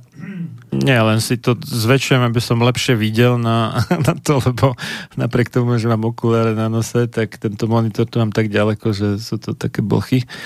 Tak nech sa páči, pokračujem. Takže opäť nám ostáva len apelovať na zdravý rozum rodičov. Potom sme žiadali, keď už teda sa ministerstvo k tomu takto postavilo a úrad verejného zdravotníctva, že otvorili novelu za účelom znížiť hranicu pre osypky mu z ružienku a nabalili tam 10 strán ďalších zmien, tak aj my sme v tomto duchu tam zaradili pripomienku, že žiadame vypustiť povinné očkovanie proti čiernemu kašlu v 13. roku života, nakoľko nie je nákladovo efektívne a má krátku účinnosť. E, posluchači možno nesledovali celú históriu tohto preočkovania, až do roku 2010 sa neočkovalo v tomto veku povinne proti čiernemu kašľu. Ten rok 2010 bol veľmi zaujímavý. E, jednak tým, že e, dobiehala tá hysteria okolo prasacej chrípky, ktorá sa nakoniec ukázala byť trikrát menej nebezpečná než priemerná bežná chrípka alebo v chrípkovej sezóne. Jednak to bolo tým, že v tom čase ešte nebola stanovená horná hranica, že dokedy sa musí urobiť to základné očkovanie hexavakcínou, pneumokokovou vakcínou a tu MMR vakcínou, takže teoreticky kľudne až do 99 rokov. Bolo stanovené vo vyhláške iba, že odkedy sa môže, ale dokedy sa musí, to tam nebolo. A na tomto som ja napríklad uhral e, to, že som nechcel dať očkovať svoje deti a obišiel som bez pokuty pretože v čase, keď som ja teda vyhlásil, že v žiadnom prípade nedám žiadne svoje dieťa, ani súčasné, ani prípadné budúce, ak sa ešte narodí, očkovať proti ničomu nikdy, takže totálne paušálne odmietnutie očkovania, tak v tom čase ešte platila tá vyhláška, že, e, kde sa nestanovala horná hranica a na tomto som to ja vyhral, ale už krátko na to, ja neviem, či na základe tohto môjho prípadu, alebo Oni sa učia, iných, oni sa učia, Áno, učia sa, učia sa, áno. Krátko na to, to bolo kedy? Niekedy v lete, myslím, 2010, alebo tak nejak. A zaviedli už aj tú hornú hranicu, takže a zároveň s tým zaviedli aj e, to preočkovanie proti čiernomu kašlu v 13. roku života, teda medzi 12 a 13 narodin, 13, 12 pardon, a 13 narodeninami, lebo mnohí si myslia, že 13. rok života je po 13. narodeninách, naopak je to pred 13. narodeninami. No. Dovtedy, dovtedy sa očkovalo plošne proti zaškrtu e, tetánu a poliomyelitíde v tomto veku. Bez ro- čierneho kašla. A v, rok, v júli 2010 k tomu priradili aj čierny kašel. A zdôvodňovali to tým, že e, účinnosť vakcíny vyprcháva veľmi rýchlo, vtedy vraveli, že do 5 rokov a preto treba chrániť aj tieto väčšie deti pred čiernym kašlom. No ja som sa pýtal túto šéfky oddelenia epidemiológie regionálneho úradu verejného zdravotníctva v Banskej Bystrici, doktorky medicíny Márie Avdičovej, že tak prečo sa to neurobi tak, že no dobre, časť detí už povedzme nemá tie protilátky, ale možno časť ešte má. Prečo sa to teda neurobí tak, že otestujeme pred tým prípadným očkovaním, že kto má protilátky a ten, kto má, tak to nepotrebuje a môže sa, neviem, o 5 rokov neskôr znova skúsiť otestovať. A kto nemá protilátky, tak e, ten by sa teda očkoval. No a odpoveď bola, teraz sa podrž, že no, akože áno, dávalo by to zmysel, ale trikrát by to predražilo očkovací program. To je zaujímavé, pretože už toto preočkovanie 13-ročných proti čiernemu kašlu vlastne stojí 753 tisíc eur ročne. Teda takto aspoň bolo v čase zavádzania e, tohto preočkovania. A to bol vlastne aj základ pripomienky Všeobecnej zdravotnej poisťovne, ktorá sa tiež do, zapojila do pripomienkovania vtedajšej novely vyhlášky. A stanovisko poisťovne hovorí, je pri najmenšom diskutabilné, či celková chorobnosť na čierny kašel 289 ochorení za rok 2009 je dôvodom na povinné zaradenie booster dávky v 13. roku života. Podľa dát vykázaných vo Všeobecnej zdravotnej poisťovni v roku 2009 boli náklady na liečbu čierneho kašľa vo výške 1500 eur na lieky. Konec citátu. Takže už v čase, keď sa zavádzalo toto preočkovanie, bolo jasné, že z ekonomického hľadiska nedáva zmysel a toto by som zároveň dal ako príklad e, pre ľudí, ktorí si myslia, že očkovaním sa vlastne predchádza ďaleko väčším nákladom na liečbu, takže nie je to vždy pravda. Toto je jeden e, pekný prípad, kedy očkovanie stojí mnohonásobne viacej, asi 50 násobne viacej, než samotná liečba. Treba ešte podotknúť, že čierny kašel u 13-ročných detí nie je natoľko závažné ochorenie. Vo väčšine prípadov e, nedá sa hovoriť o, o nejakej veľkej hrozbe pre tieto deti.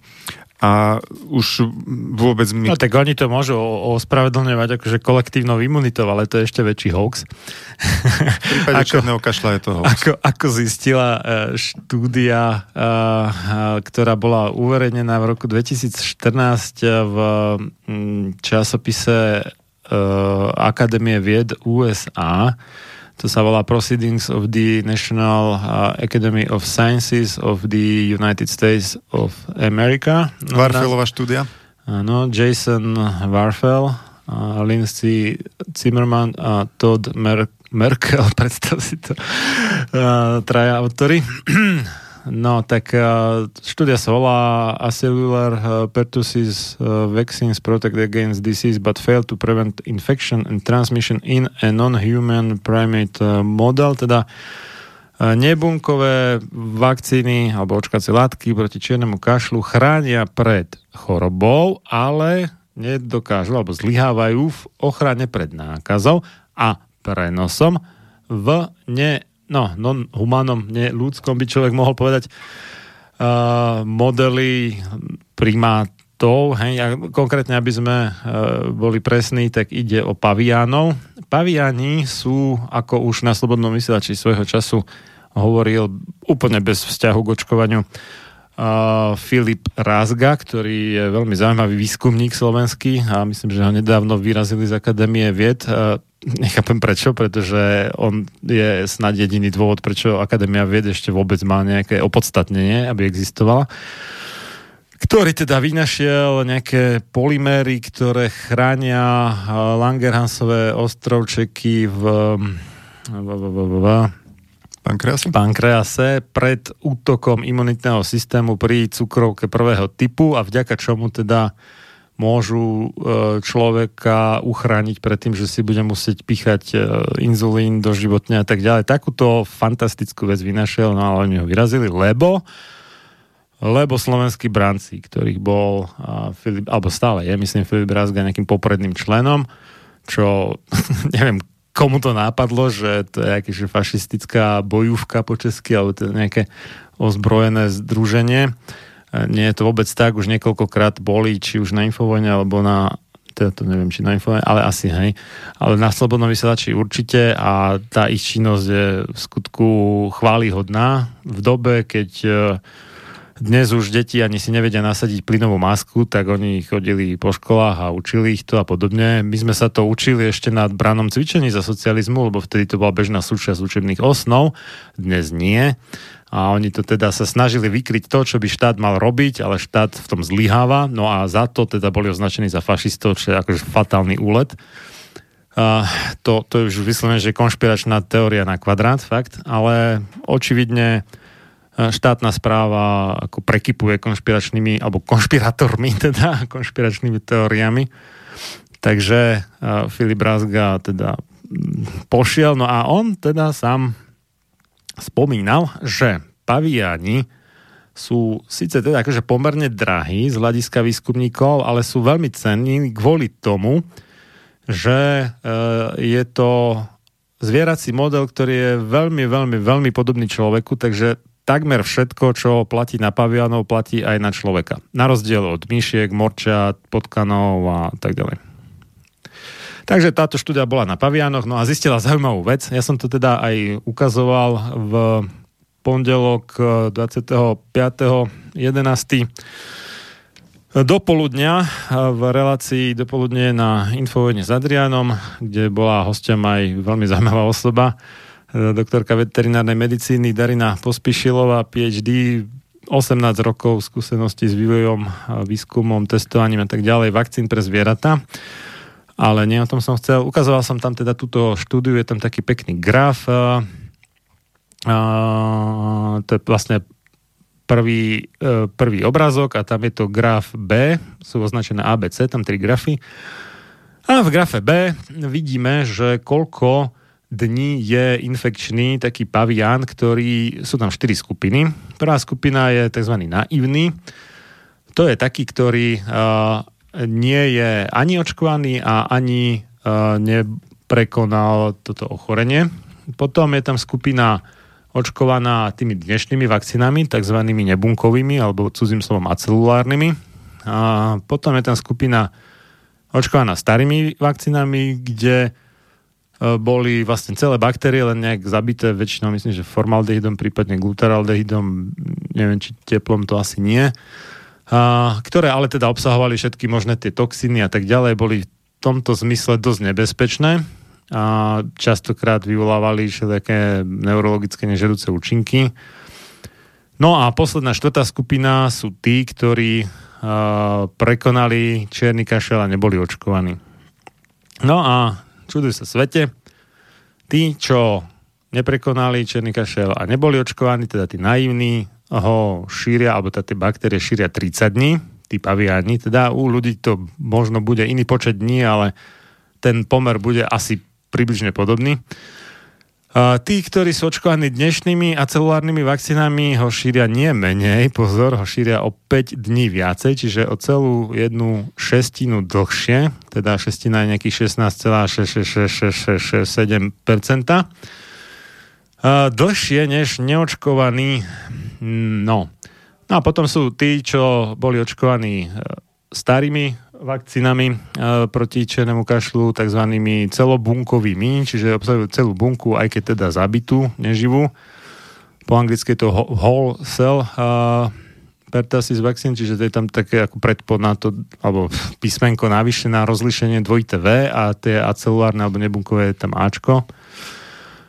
A tak tí to mali uh, moment to bol 20 dní, či dokonca menej ešte než 20 dní, tak tam menej než 20 dní. Tam by to dávalo zmysel trošku, že to očkovanie mohlo pomáhať uh, obmedziť šírenie tej baktérie, keďže je to kratšie než tí, čo neboli očkovaní a uh, neprekonali zatiaľ ešte čierny kašel. No ale čo je úplne super, tí, čo neboli očkovaní a prekonali ho, ho šíria menej než jeden deň. Čiže z hľadiska kolektívnej imunity, teda toho, ako sa šíri, alebo kolektívna imunita rieši iba vlastne spôsob šírenia danej prenosnej choroby. Nezaujíma túto teóriu to, že či človek e, prežije, zomrie alebo nezomrie alebo čo, ale tam ide o ten, nazvime to, že sociálny rozmer prenosnej choroby, čiže po anglicky aj, že communicable disease, teda nejaká taká, že komunikuje jeden človek s druhým a tak sa nech nakazí. No, tak z tohto hľadiska je najlepší stav populácie taký, kedy všetci, čo si to mohli dovoliť, ten čierny kašel prekonali bez očkovania. A sú imunní. No a tým pádom majú najlepšiu imunitu a najmenej šíria tie baktérie čierneho kašla. Čiže tak. nie očkovanie, ale prekonanie bez očkovania je najlepšou ochranou a, a vytvára najlepšiu kolektívnu imunitu. No a eš, e, k očkovaniu v 13. roku života e, by som ešte doplnil, že ani vakcíny proti tetánu, zaškrtu a poliomyelitíde e, takisto nemajú pozitívny dopad nejaký významný alebo merateľný na kolektívnu imunitu. Polio vakcína tá mierne môže znižovať šírenie poliovírusu v prípade infekcie, ale naozaj len mierne. 90% detí, keď boli skúšky, kde tú infekciu vlastne predstavovala živá vakcína proti obrne, tak 90% detí očkovaných inaktivovanou vakcínou aj tak šírilo ten vakcínový živý vírus obrny do svojho okolia, len mali to šírenie znížené o 20%, akože men, menšiu dávku infekčného Ajo. vírusu, ale ten vírus obrny je tak vysoko e, infekčný, že tam stačí vyslovene pár vírusových častíc, takže zníženie o nejakých 20% alebo koľko nedá sa považovať za nejaké zabránenie šíreniu ochorenia. Hmm. Ja som nedávno prekladal taký veľmi zaujímavý materiál, dlho mi trvalo, kým som našiel originálny zdroj. Boli to nejaké výsluchy pred e, výborom amerického kongresu pre nejaký medzištátny, teda v rámci USA medzištátny a zahraničný obchod, ale menšie také, človek by nepovedal, že by to mohlo mať súvisť s očkovaním, ale teda malo. A týkalo sa to vakcína, vôbec očkovacích programov a prevencie prenosných chorob a tak ďalej. A zaujímala ma tam časť teda u, u detskej obrny o vývoji Uh, najprv teda tej tzv. salkovej, teda neživej vakcíny a s usmrteným vírusom, alebo teda akože údajne usmrteným vírusom, čo nebola tak úplne celkom pravda.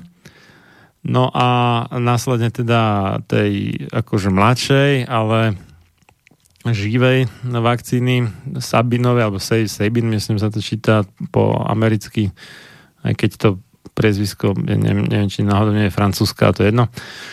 Uh, no, um, tak uh, oni tam konštatovali, že No, že tá neživá vakcína, no, môže to byť zaujímavé ako z hľadiska teda ochrany toho jednotlivca, ale že to je o ničom, a to už teda v 60 rokoch sa to vedelo, hej? No.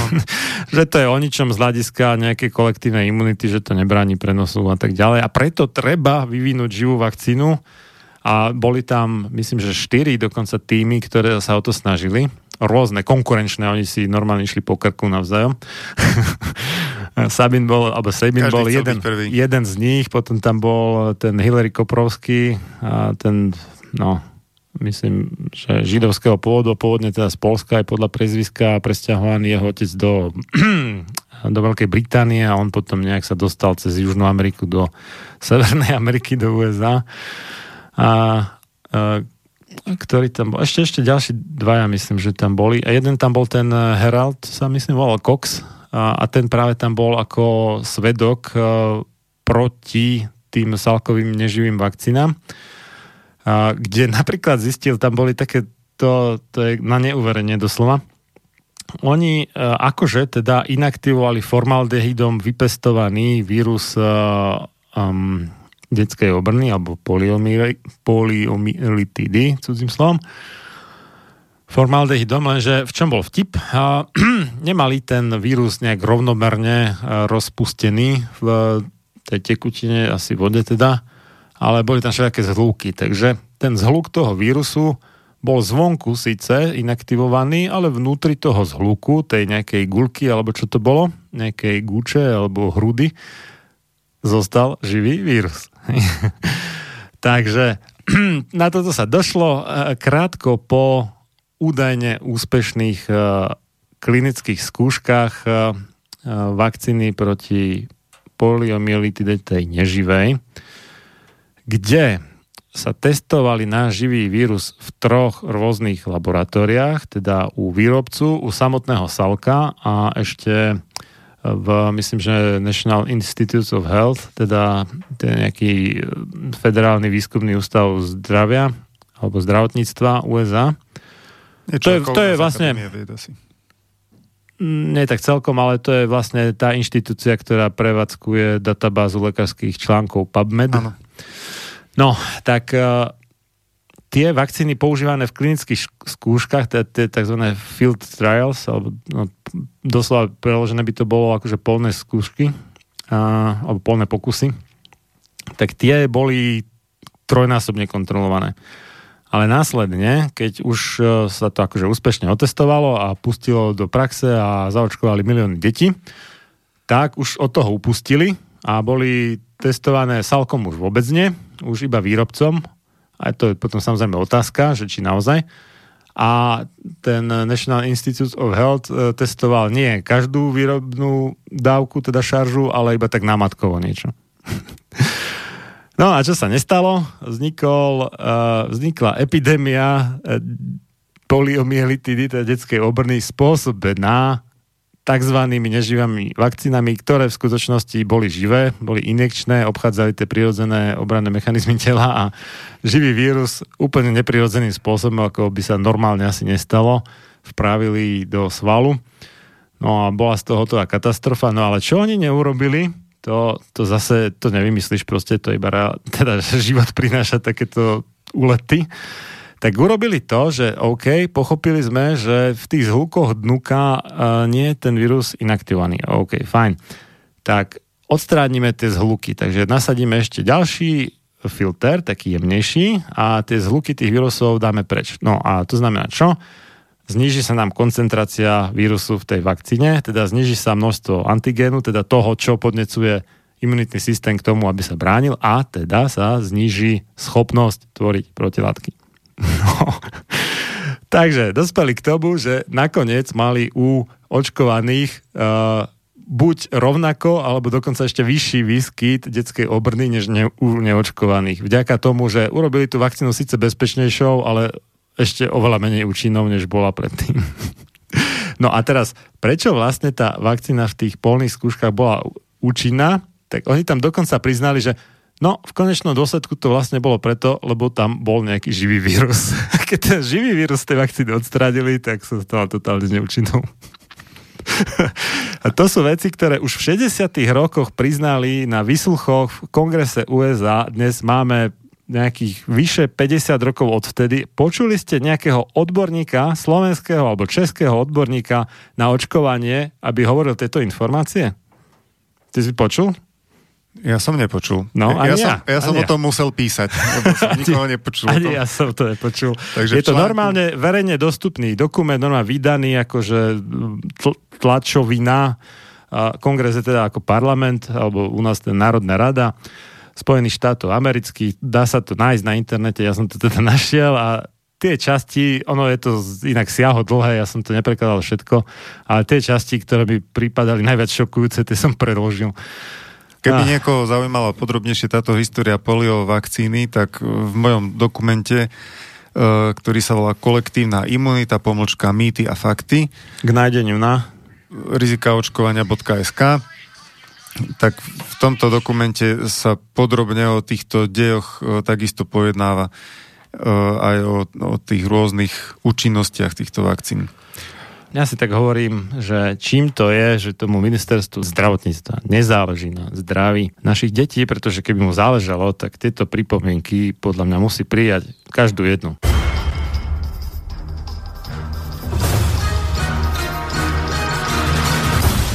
Preto nech neprejde jediný deň bez toho, aby ste vy, Slovania a synovia týchto kmeňov, nevykonali jediný dobrý skutok pre svoj kmeň.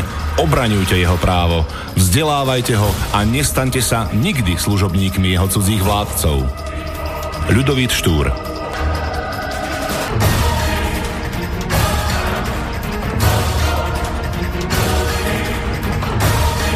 Počúvate Slobodný vysielač.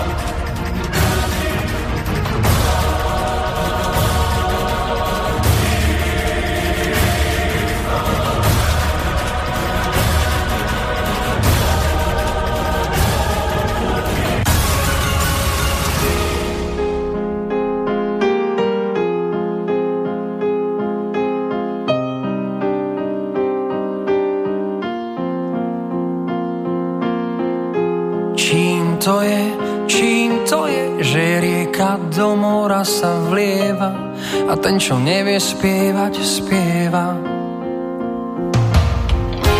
Čím to je, čím to je, že mladí netúžia byť múdri a ženy ukryté sú v púdri. Možno zlodej a možno mních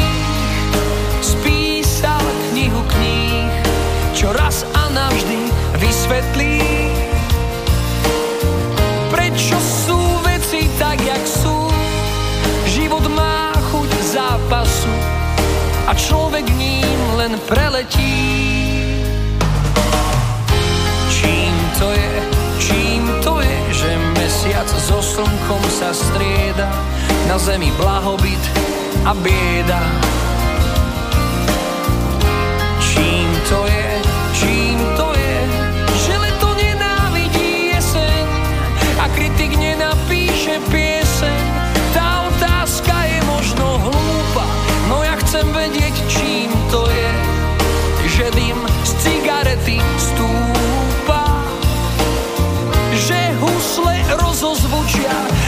Iba sláky a lietať nedokážu ľudia,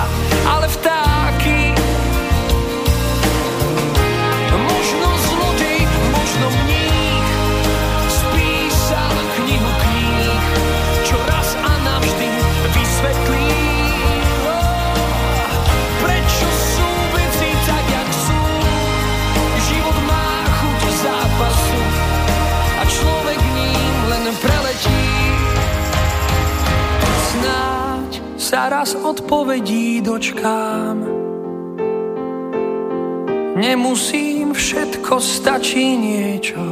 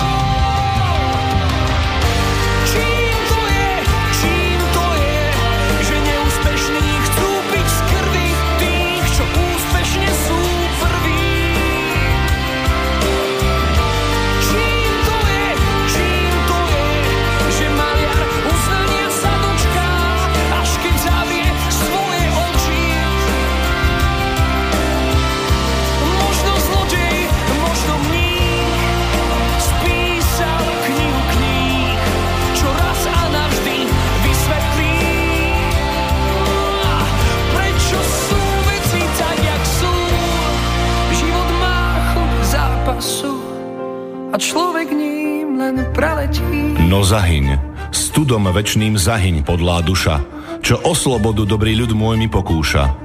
Lež večná meno toho nech ovenčí sláva, kto seba v obeď svetu za svoj národ dáva.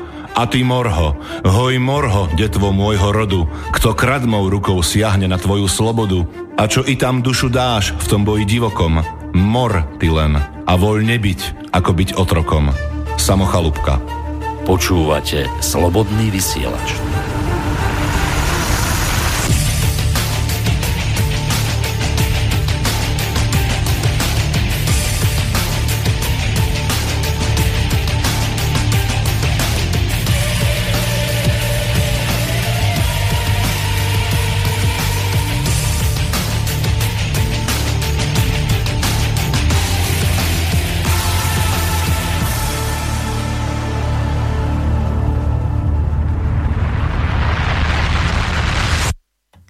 No a my pokračujeme ďalšou časťou relácie Sam sebe lekárom číslo 198 na tému a hromadná pripomienka k novele očkovacej vyhlášky Ministerstva zdravotníctva Slovenskej republiky. To je, keby niekto to hľadal, je to číslo 585 lomeno 2008 zbierky zákonov. Pozerám maily, ale pozerám, že tam asi nie je nič než nejaké bežné spamy, takže e, môžeš pokračovať, Peťo. Body pripomienky sa týkali e, preverenia toxických účinkov e, vakcín pre nižšie hmotnosti dieťaťa. Novela totiž priamo uvádza, že nedonosené deti sa musia očkovať tou istou plnou dávkou vakcíny ako deti väčšie No, lebo a... nie sú zaregistrované menšie dávky, vieš, to je taký akože znudzecnosť by som to povedal, vieš. No, pochopiteľne, takýchto mm, ad hoc riešení, alebo ako to nazvať, e, máme v očkovacej no, praxi. Pseudoriešení skôr, no. No ale nám išlo o to, aby sa t- úradníci na úrade verejného zdravotníctva, prípadne ministerstva zdravotníctva zamysleli nad tým, že to nedonosené dieťa, ktoré má nejakú určitú telesnú hmotnosť, podstatne nižšiu, e, dostane tou vakcínou do tela určitú dávku hliníkových zlučenín a, a ďalších e, toxínov. A žiadali sme od ministerstva, aby zhotovilo tabulku, v ktorej by tieto toxické účinky hliníka nejako pomenovali, aby stanovili na základe toho nejakú spodnú hmotnostnú hranicu, aké veľké dieťa musí byť, aby mohlo takúto vakcínu dostať, aspoň z hľadiska tej bežnej uh, toxicity hliníka.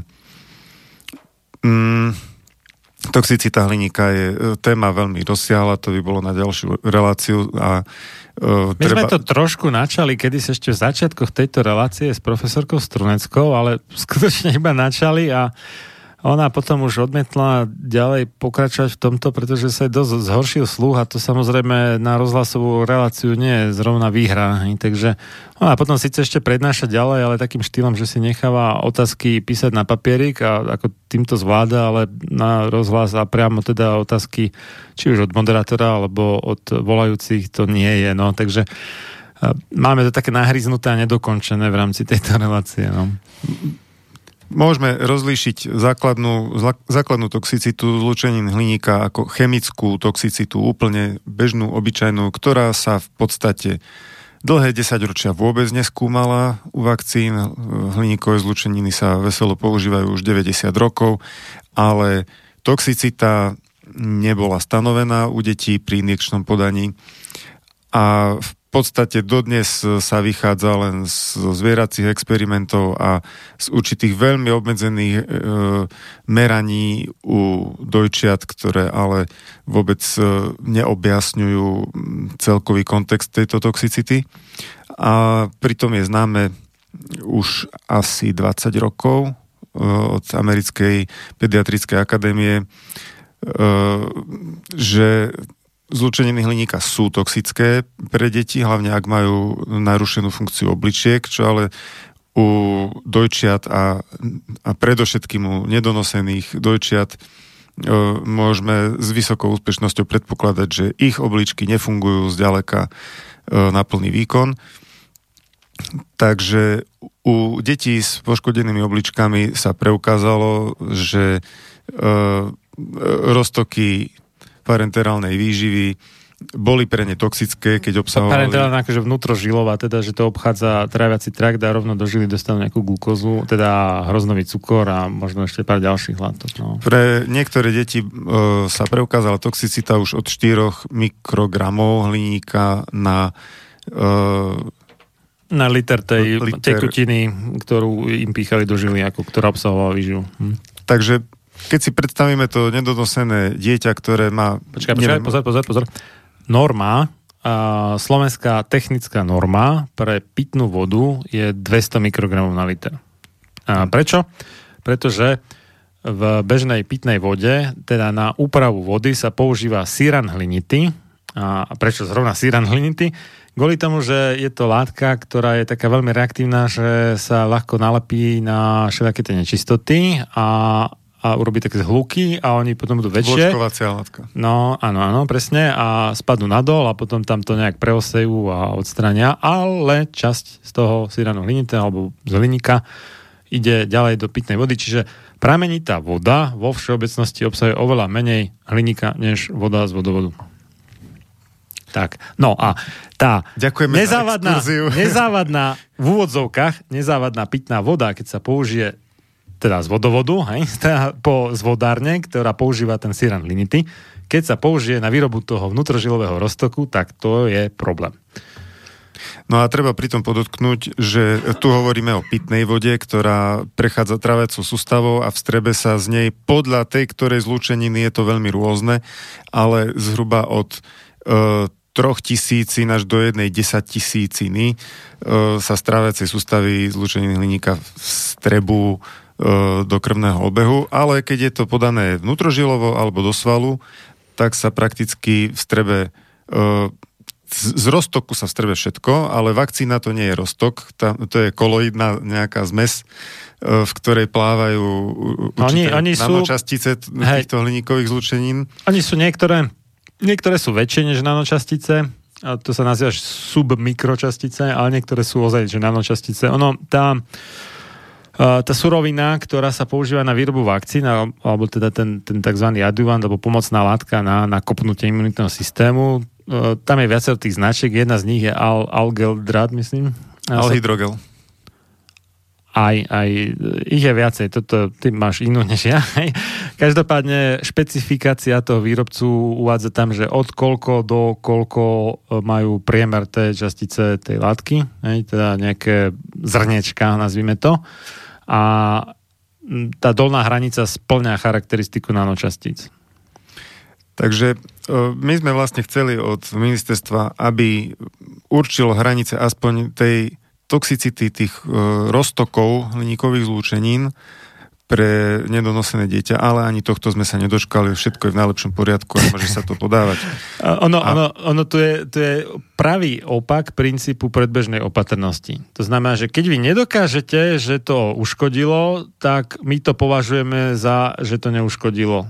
Hej? A správne by bolo opačne, že pokým sa nepreukáže, že to je bezpečné, tak to nepovažujeme za bezpečné.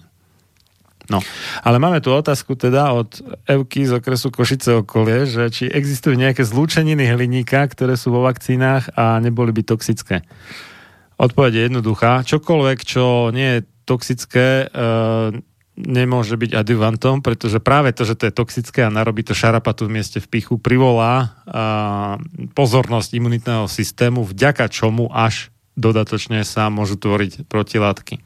To sa vlastne dostávame k tej druhej stránke toxicity e, hliníka, ktorá sa úplne, ale úplne ignoruje v, v komunikácii s verejnosťou našich odborníkov.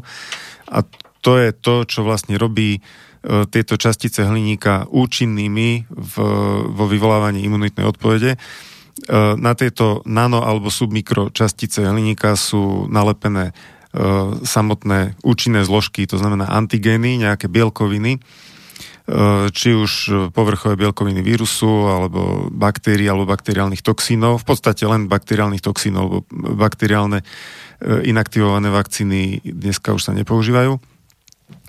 E, Takže... Čo, čo, čo, čo? Bakteriálne inaktivované vakcíny No. sa nepoužívajú? Používajú? Nepoužívajú. Cholera. Dobre, ale to nie sme pri povinnom očkovaní detí. No tak dobre, v povinnom nie, ale ako cholera je normálne, že V poriadku. No, okay. Buďme akademicky presní. Súhlasím. Čiže na tejto častice hliníka sú nalepené antigény, tie povrchové bielkoviny alebo e, nejaké inaktivované toxíny. A vďaka tomu, že ich spolu s tými hliníkovými časticami pohltia imunitné bunky, sa tieto častice dostanú do lymfatického systému, do lymfatických uzlín, kde sa proti nim spúšťa e, tvorba protilátok. No a tak ako Marian vravel, len vďaka tomu fungujú zlučeniny hliníka, že jednak e, spôsobia lokálne, lokálnu reakciu zničením nejakého tkaniva vo svojom okolí, to privolá na miesto imunitné bunky a potom pokračujú zlučeniny hliníka v tom, že likvidujú ešte aj tie imunitné bunky, ktoré sú tam privolané a e, vzniká ešte väčšie akoby miestne poškodenia, vyšle sa no, množstvo tam... zápalových e, látok, ktoré privolávajú ďalšie a ďalšie imunitné bunky a vzniká lokálny zápal. A e, táto zápalová reakcia musí byť dostatočne silná na to, aby vybudila tú tvorbu protilátok. Takže tie hliníkové častice musia byť jedovaté. A tam je ešte ale jedna obrovská fintafňa že oni tie uh, makrofágy alebo nejaké iné žrúty, iné tie fagocity takzvané, čiže žravé bunky po slovensky, oni ich nemusia zabiť hneď na tom mieste v pichu, ale až niekde oneskorene, keď napríklad ich uh, nejaký iný problém uh, povolá napríklad do mozgu. A taký lymfocit, alebo teda ten fagocit prepašuje v podstate do mozgu vnútri seba nejaký ten hliník, ktorý by sa normálne do mozgu nedostal, lebo by neprešiel cez tzv. hematoencefalickú bariéru, čo je takéto sito, no a po slovensku by sme povedali, že krvno-mozgová prekážka alebo filter možno, filter síce nie je po slovensky, ale povedzme, že sito, ktoré nepúšťa z krvného obehu do nervovej sústavy a nejaké väčšie zlúčeniny, než teraz neviem presne, aké veľké je to oko. No a ale vďaka teda uh, tomu prenosu skrz uh, biele krvinky, ktoré požrali predtým z očkovania hliník, uh, k tomu prenosu hliníku do mozgu uh, dochádza, čo potvrdila nedávna štúdia Eh, jedného z naj, ak nie úplne najväčšieho odborníka na jedovatosť, teda toxicitu hliníka, Christophera Exleyho z Kiel University v, v Veľkej Británii. Tá štúdia sa volala Hliník v mozgu autistov, myslím, alebo nejak tak. Ja som ju preložil celú do Slovenčiny. A tam e, vlastne autory tej štúdie E, skúmali e, z nejakej databázy tkaní, čo e, predpokladám, že nie samotní tí autisti, ale asi ich rodičia alebo opatrovníci darovali, ne, neviem, či celé telo alebo časť tela na nejaké lekárske účely nejakej univerzite. Myslím, že to z Oxfordskej univerzity brali tie bunkové tkanivá z mozgu autistov a, a skúmali, že aký je obsah hliníka v nich a porovnanie s nejakými, povedzme, ľuďmi, čo nemali autizmus alebo nemali neurologické poruchy a zomreli napríklad pri autonehode, čiže nejaká úplne iná príčina umrtia. Alebo samozrejme, že zažíva to by, no, možno ešte pred nejakými 60 rokmi to prešlo, ale dnes by to už moc neprešlo, že zažíva niekomu odstraniť kus mozgu, aby sa to vedecky skúmalo. To, to nejde, takže boli to vlastne nejakí uh, no, povedzme, že darcovia a už medzi tým mŕtvi, ale teda ich buntkové tkanivo z mozgu, neviem teraz, či to mrazili, alebo to zalievali do, do vosku, tak sa to kedysi robilo aby sa to konzervovalo. No a teda podrobili skúmanie, myslím, že elektronovým mikroskopom a zistovali obsah toho hliníka. Zistili, že autisti majú výrazne vyšší obsah hliníka v mozgu. No ale čo bolo veľmi zaujímavé, jedna tá mikrofotografia, jak sa nazýva, teda fotka skrz elektronový mikroskop, ukázala, že na jednom mieste blízko nejakého vyústenia, možno nejakej cievky a v mozgu sa nachádzal celý jeden, no v tom čase už samozrejme mŕtvy lymfocid, alebo teda biela krvinka, ktorá ale obsahovala vyslovene, že ložisko toho hliníka, že tam vyslovene svietilo na tom, alebo teda hmotnostnou spektrometriou to robili, myslím, no teraz neviem presne, mohol by som to za chvíľu zistiť. Inak povedané, to, o čom sa tak dovtedy viac menej hypotetizovalo, táto štúdia z Nacelnko jasne teda preukázala, že je pravdou, že biele krvinky, ktoré požrali hliník z miesta v pichu vakcíny, skade inde, lebo inak by sa tam proste nedostal, pretože to, čo ide zo stravy, je jednak iný druh zlučenia hliníka a jednak taký, Je to rozpustené. Je, je rozpustný, áno, nie, nie sú to veľké zhluky, je to rozpustné a rýchlo, pomerne rýchlo sa to vylučuje obličkami na rozdiel od toho, čo človek príjme skrz vakcíny. No, tak uh, teda imunitný systém dopravuje, alebo konkrétne tie fagocity dopravujú hliník do mozgu. Čiže také tie finty typu, že však cez hematoencefalickú bariéru by neprenikol, môžeme teraz zabudnúť, pretože samozrejme biele krvinky prenikajú, pretože keď ich je treba, tak sú povolané skrz uh, tie tzv. chemokiny, čiže to sú nejaké chemické signály, ktoré uh, privolávajú bunky imunitného systému na nejaké miesto, kde to treba, to sa nazýva chemotaxia, myslím, čiže také privolávanie skrz uh, koncentráciu chemikálií v lymfe a krvi a tak. No, takže máme, máme dnes už na slnko jasný dôkaz, že ako dochádza k poškodeniu mozgu hliníkom a skade inde než z vakcín. No teoreticky áno, mohol by niekto urobiť nejakú úplnú že hlúposť, že len tak spasie si rozpustí teda vo vode nejaký algoldrat alebo nejaký iný hliníkový adjuvant a len tak si to pícha a skúša, že čo to povie, ale toto nie je taký bežný scenár. bežný scenár je práve to očkovanie vakcínami s obsahom hliníka, ktoré absolvujú slovenské deti už len v prvom roku života, nie to ešte v ďalších rokoch, dokopy teda 6 krát 6 vpichov.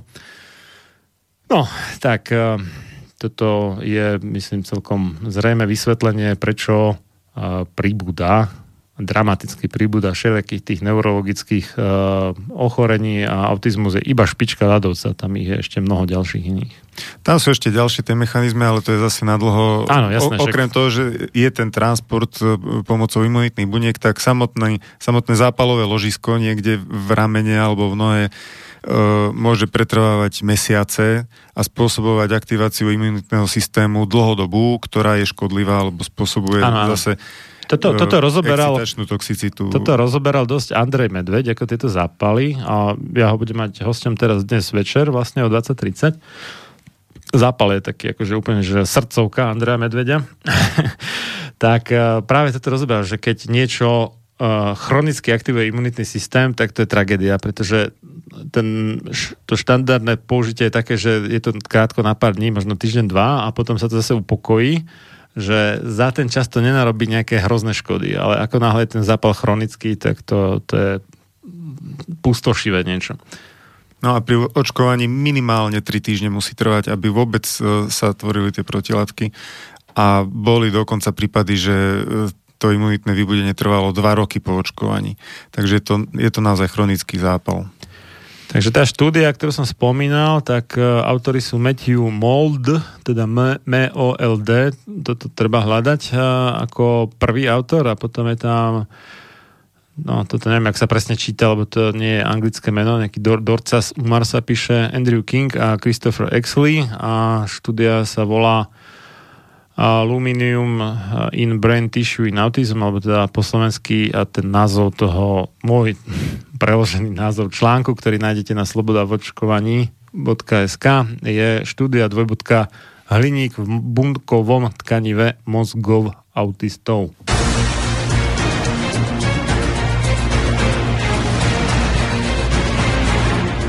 Sloboda slova je najzákladnejší pilier slobodnej vlády – keď zbúrate túto oporu, ústava slobodnej spoločnosti stráca svoju platnosť a na jej ruinách vyrastá tyrania. Benjamin Franklin Máte naladený slobodný vysielač Banská Bystrica.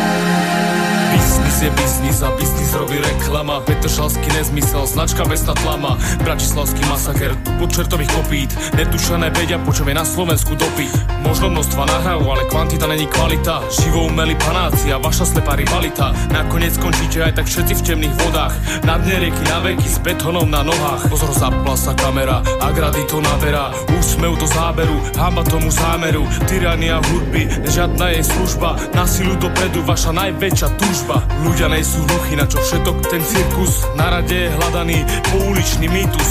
Žiadne bodovanie, plus ani minus. Originál z čo srdci má ten impuls Peniaze, peniaz a osobu nadanú. Nevinno v tom, čo miluje jak mamu. V tom, čo ho baví, čo miluje mocne. Peniaze, peniaz, úspech snívaj len vo sne. Peniaze, peniaz a osobu nadanú. Nevinno v tom, čo miluje jak mamu. V tom, čo ho baví, čo miluje mocne. Peniaze, peniaz, úspech snívaj len vo sne. Ide mi o to, aby som inšpiroval ľudí. Hudba žije v každom srdci neupravený rubín. Je na tebe, čo spravíš, že či ju zobudíš Či zacítiš v hrudi to, ako vie ľúbiť. Svet nasiakol eurami, dolármi, librami Oháňačky pestiami, nohami, ciframi. Všetko je biznis, jak vexlaci s listkami Feťaci s ihlami, aj anieli z krídla Sa to ustali, dúfam, že každý sa zbadá Každý sa nájde, veď každý sa hľadá. A všetci tí, čo si prevratili kabát Ho prevratia naspäť a vypustia padák. Hudba musí k ľuďom, no je treba reklamu. Každý chce eurá, tak pošlime z peklamu Nejaké to šťastie, či hudbu spútanú Musíme vyčkať, kým ľudia s tým prestanú Peniaze, peniaz a osobu nadanú. Nevidno v tom, čo miluje jak mamu. V tom, čo ho baví, čo miluje mocne. Peniaze, peniaz, úspech snívaj len vo sne. Peniaze, peniaz a osobu nadanú. Nevidno v tom, čo miluje jak mamu. V tom, čo ho baví, čo miluje mocne. Peniaze, peniaz, úspech snívaj len vo sne. Túto reláciu počúvate vďaka vašim dobrovoľným príspevkom. Ďakujeme za vašu podporu. Počúvate Slobodný vysielač.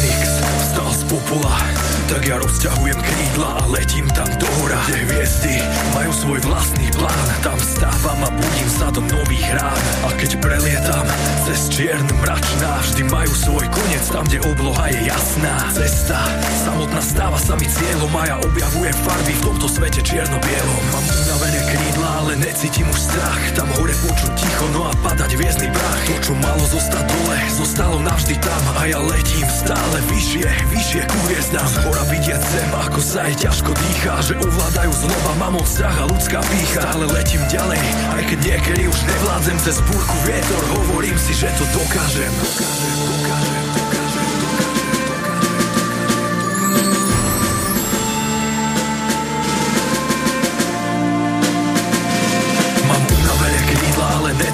strach. Tam hore počuť ticho, no a padať hviezdny prach. Čo malo zostať dole, zostalo navždy tam. A ja letím stále vyššie, vyššie ku hviezdám. Letím ponad hory, ponad nekončiace pláne. Vidím všetky živé tvory, vidím ryby v oceáne. Vidím ľudí slepých, ako vyrábajú zbrane Ktoré mieria proti sebe a netušia, čo sa stane. Vidím, ako hrubá sila nahradila ruky podanie. Samé pekné reči, ktorým ale chýba konanie. Letím a postupne strácam pera Ktoré môžu zmeniť svet, aj keď to tak teraz nevyzerá Viem, že ak pristanem, tak zhorím. Ale z popola zastanem, novým človekom sa rodím. Nikdy nie je neskoro stať sa Fénixom a začať Pozerať na novú cestu, po ktorej chceš kráčať. Tak ďalej letím, pokiaľ stačiť budú sily. Letím tu a teraz, letím práve v tejto chvíli. A keď príde čas, posledné perie zahodím. A z tej zapálenej hranice sa opäť znova narodím. Mám unavené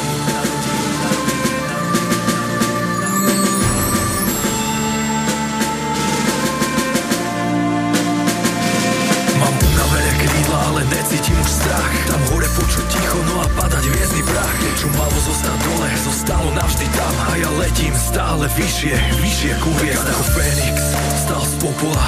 Tak ja rozťahujem krídla a letím tam do hora Kde hviezdy majú svoj vlastný plán. Tam vstávam a budím sa do nových rán. A keď prelietam cez čierne mračná Vždy majú svoj koniec. Tam, kde obloha je jasná. Cesta samotná stáva sami cieľom A ja objavujem farby v tomto svete čierno-bielom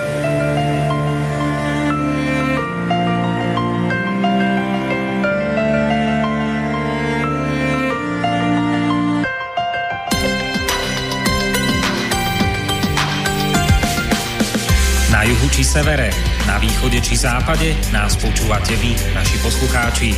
Slobodný vysielač, váš rodinný spoločník.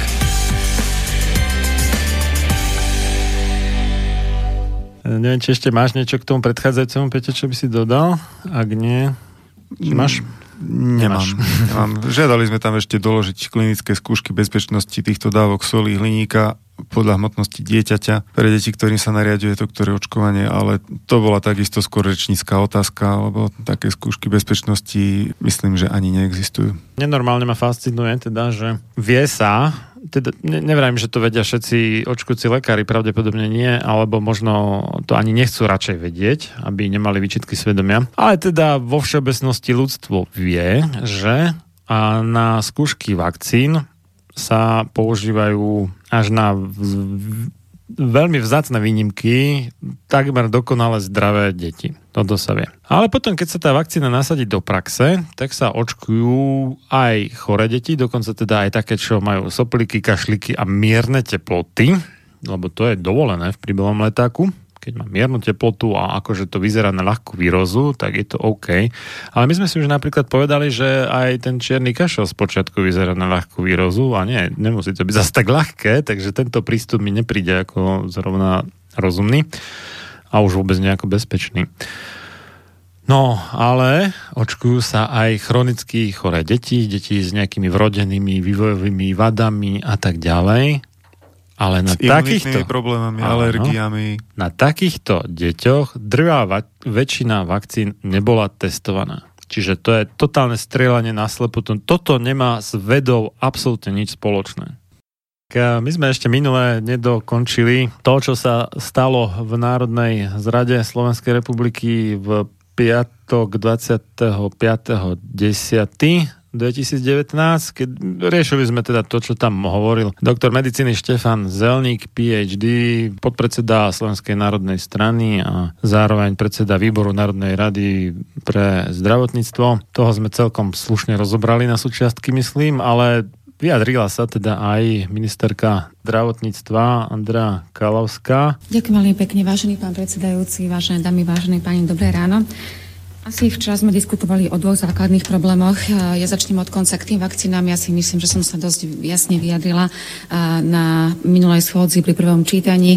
Ja by som teraz už len možno jednou vetou zhrnula, že my tu obhajujeme verejný záujem. A verejný záujem nemôže byť viazaný na súhlas jednotlivca, pretože by sme v živote nedosiahli verejné zlepšenie stavu, ktorý týmto verejným záujmom chceme navi- na, navodiť. A takisto, aby som na tomto mieste chcela povedať, že prečo my nezavádzame povinnosť očkovania. Povinnosť očkovania na Slovensku je už niekoľko desiatok rokov. A vďaka povinnosti očkovania Slovensko patrilo medzi krajiny, a kde sa prestali šíriť ochorenia, ktoré sú preventabilné očkovaním. Treba si povedať, tu nie ide do, o zásah podávanie lieku a chorému pacientovi, alebo teda chorému človeku. Tu ide o preventívny zásah podanie lieku, teda vakcíny, človeku, ktorý je zdravý, za účelom toho, aby zdravý zostal do konca svojho života, keďže na to Slovenská republika, Európa a svet má účinné preventívne prostriedky. Štatist- spolahlivé, ja teraz budem citovať, nerada to robím, ale spolahlivé štatistické údaje alebo štúdie dokazujú, že pravdepodobnosť závažného poškodenia dieťaťa infekčným ochorením je neporovnateľne vyššia ako poškodenie očkovacieho látkou.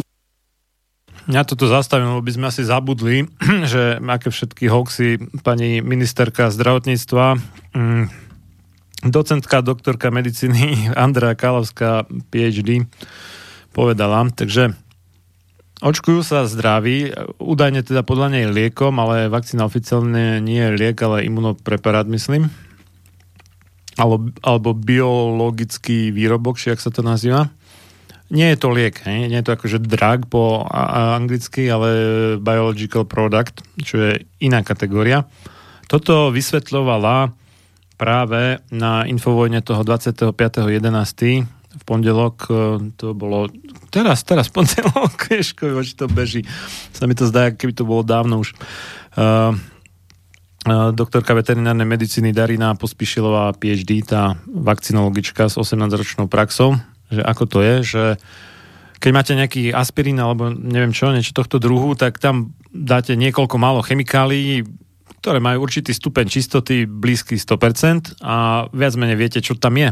Ale keď to je biologický výrobok alebo produkt, alebo jak to nazveme, alebo no, imunopreparát treba, tak uh, nevieme celkom, čo tam je, pretože my tam, teda nie my, ale tí výrobcovia, uh, niečo pestujú, nejaké vírusy na nejakých bunkách, alebo pestujú tie samotné bunky, nejak ich krmia, ale čo všetko tie bunky tam vyrobia, alebo čo sa tam stane, ako sa to v rámci spracovania tej vakcíny rozloží alebo nerozloží tie niektoré komplexné bielkoviny, polysacharidy, neviem čo. Toto vôbec nie je jasné ako z toho postupu. Môže to byť tak, aj onak, aj všelijak. Ona vravela napríklad, že to nevravela v tej relácii, ale inde v, v Martine na takej jednej besede, kde som tiež bol prítomný osobne, ako druhý pozvaný host popri nej, tak tam vravela, že, že tí výskumníci alebo vakcinológovia alebo tí vynálezcovia, že tak aj trpnú ráno, keď idú do práce, že kto vie, čo im to tam narastlo, teda v tej skúmavke alebo Petriho miske alebo čom, že, že nie je to nejaká taká exaktná práca, hej, ako, ako u tých uh, pomerne čistých chemikálií, ako treba ten spomínaný aspirín.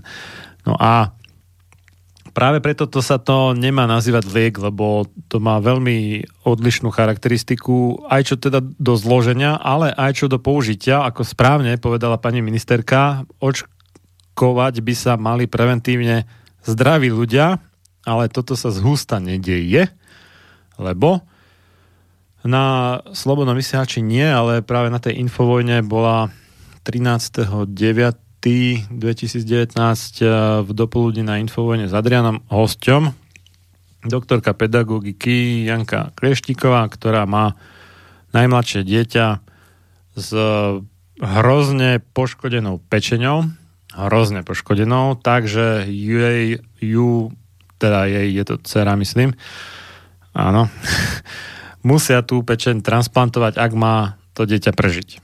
Že už nejaký iný spôsob nenašli.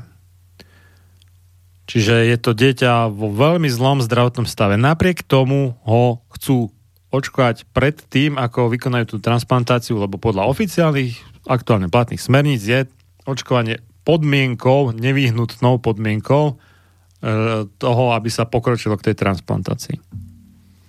Takže tak. Takže áno, formálne má pravdu pani ministerka, ale prax je teda úplne že odlišná.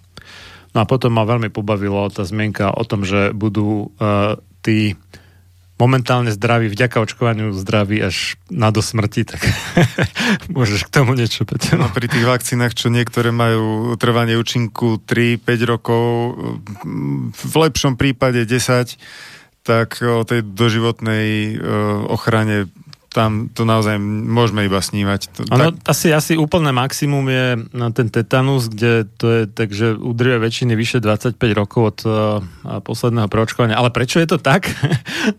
Preto, lebo vakcíny proti tetanu sú práve tie vakcíny, ktoré obsahujú najviac va- uh, hliníka zo všetkých vakcín. Ja som vlastne zostavil rebríček vakcín podľa obsahu hliníka a v tej prvej verzii bolo prvých 14 uh, vakcín v rebríčku, teda od 1 do 14 boli vakcíny proti tetanu. Ono potom niektoré vakcíny e, strátili platnú registráciu a tak, tak teraz myslím, že ich je tam 12. Ale všetky vakcíny uh, buď samostatne proti tetanu, alebo obsahujúce zložku proti tetanu, boli na prvých miestach súvisle jedno za druhom. Ministerka sa tam ešte oháňa verejným záujmom. Ako sme si tu už povedali, zaškrt tetanus, čierny kašel, poliomielitida, tieto vakcíny nesplňajú žiadnu charakteristiku verejného záujmu, pretože nebránia šíreniu ochorenia. Je to opatrenie na, e, na úrovni osobného zdravia, keď sa nechám zaočkovať a vakcína zafunguje, môže ma ochrániť pred vážnymi komplikáciami toho, ktorého ochorenia, ale neuchráni nikoho v mojom okolí pred tým, aby som e, na ňo to ochorenie preniesol. A dalo by sa pokračovať aj s niektorými ďalšími vakcínami v plošnom očkovacom programe, ktoré takisto e, veľmi, veľmi ťažko sa dá hovoriť o nejakom verejnom záujme. No, tak, to, to bola prvá minúta 35, ono to má myslím, že zhruba 3 minúty, tak ideme ďalej. Teraz by som upozornila, že tým istým mechanizmom a podmienovaním a prijatia do predškolskej dochádzky detí a povinným očkovaním prešli už teda mnohé krajiny ako Česká republika, Litva a Francúzsko a ďalšie to zvažujú. A to, že prečo Slovensko to tam mi príde také, akože keď sú iní hlupáci, prečo by sme aj my neboli hlupáci, nie? Však akože aj, aj tamto, aj tam, aj tam, tak buďme aj my blbí a tiež to zaveďme, nie? A povinné očkovanie a ostatné krajiny nie. To som sa tiež vyjadrila pri minulej schôdzi, pretože a, dá sa povedať nátura Slovákov je troška iná ako nátura škandinávskych krajín alebo západoeurópskych krajín, ale nikdy by sme v tej predchádzajúcej schôdzi, to bolo 12.9.2019, pani ministerka argumentovala tým, že však v Škandinávii ľudia aj bez povinnosti sú viacej zaočkovaní než na Slovensku a viacej tam oveľa, oveľa viacej chodia na preventívne prehľadky. No ale ako sme zistili, nie je jedno to... aj druhé nie je pravda. menej chodia na preventívne prehľadky. V priemere, samozrejme, priemer Škandinávie, menej chodia na preventívne prehľadky a menej sú zaočkovaní. S výnikom Švedska, tuším. Uh, áno a v jednom parametre tuším teraz neviem, či Dánsko, alebo... No, to je jedno. Norsko. Nepristúpili k zmene súčasnej legislatívy, keby nám to fungovalo tak, že nám neklesá kolektívna imunita v niektorých No, ďalší akože fantastický výraz. Klesá imunita, stúpa imunita.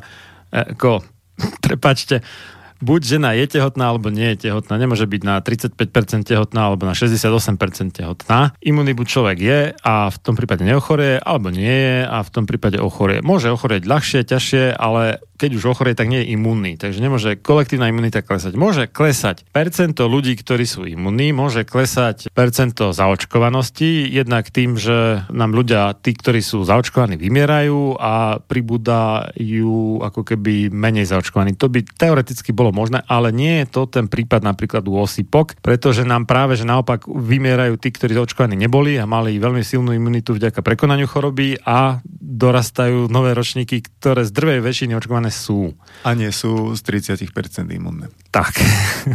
Takže toto mňa fascinuje, že ona je neviem aká odborníčka, docentka, neviem čo a nechápe, že imunita je buď áno, alebo nie. Nemôže byť imunita na XY percent. V regiónoch po 95 Doteraz sme mávali kolektívnu imunitu 97-98, to znamená, že sa zamedzilo šíreniu infekčných ochorení.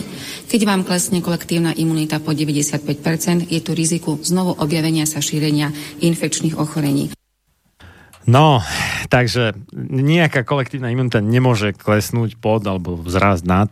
Môže teda zaočkovanosť, ale čo to je zaočkovanosť? To, čo sa v štatistikách uvádza, je zaočkovanosť nejakého konkrétneho ročníka detí alebo dospelých k nejakému dátumu. Nie je to nikdy zaočkovanosť celej populácie proti danej chorobe. Takže napríklad u tých osýpok máte tam v tej štatistike na stránke Svetovej zdravotníckej organizácie za rok 2018 a 2017 96% pre Slovensko, 2016 a 2015 95% pre Slovensko, ale to nie je percento všetkých detí a už vôbec nie je percento celej populácie Slovenska, je to iba percento detí, ktoré sa narodili, myslím, že 2 alebo 3 roky pred tým rokom, za ktorý sa to uvádza. Pre lepšie vykreslenie, u osýpok je zaočkovanosť slovenskej populácie 62,6% okolo 2 miliónov ľudí neboli očkovaní proti osýpkam, to sú tí narodení pred rokom 1969. Tí, čo majú najlepšiu imunitu a tí nám práve teraz vymierajú. Takže nám kolektívna imunita. Čo? Paradoxne, napriek zvyšujúcej sa zaočkovanosti populácie, nám, uh, nie kolektívna imunita, ale percento imunných osôb voči osýpkam v populácii klesá. Tož paradox plošného očkovania proti osýpkam. A ja si myslím, že nikto z nás, čo tu sedíme, či sme lekári alebo laici v rámci medicíny, nechceme, aby naše deti umierali na tie ochorenia, ktoré sú preventabilné očkovaním. Ja určite teda nie. Z toho titulu by som len skutočne poslednú vec v rámci očkovania my nezavádzame povinné očkovanie. To tu už je, len podmienujeme vstup do predškolského zariadenia, ktoré je nepovinné, povinným očkovaním.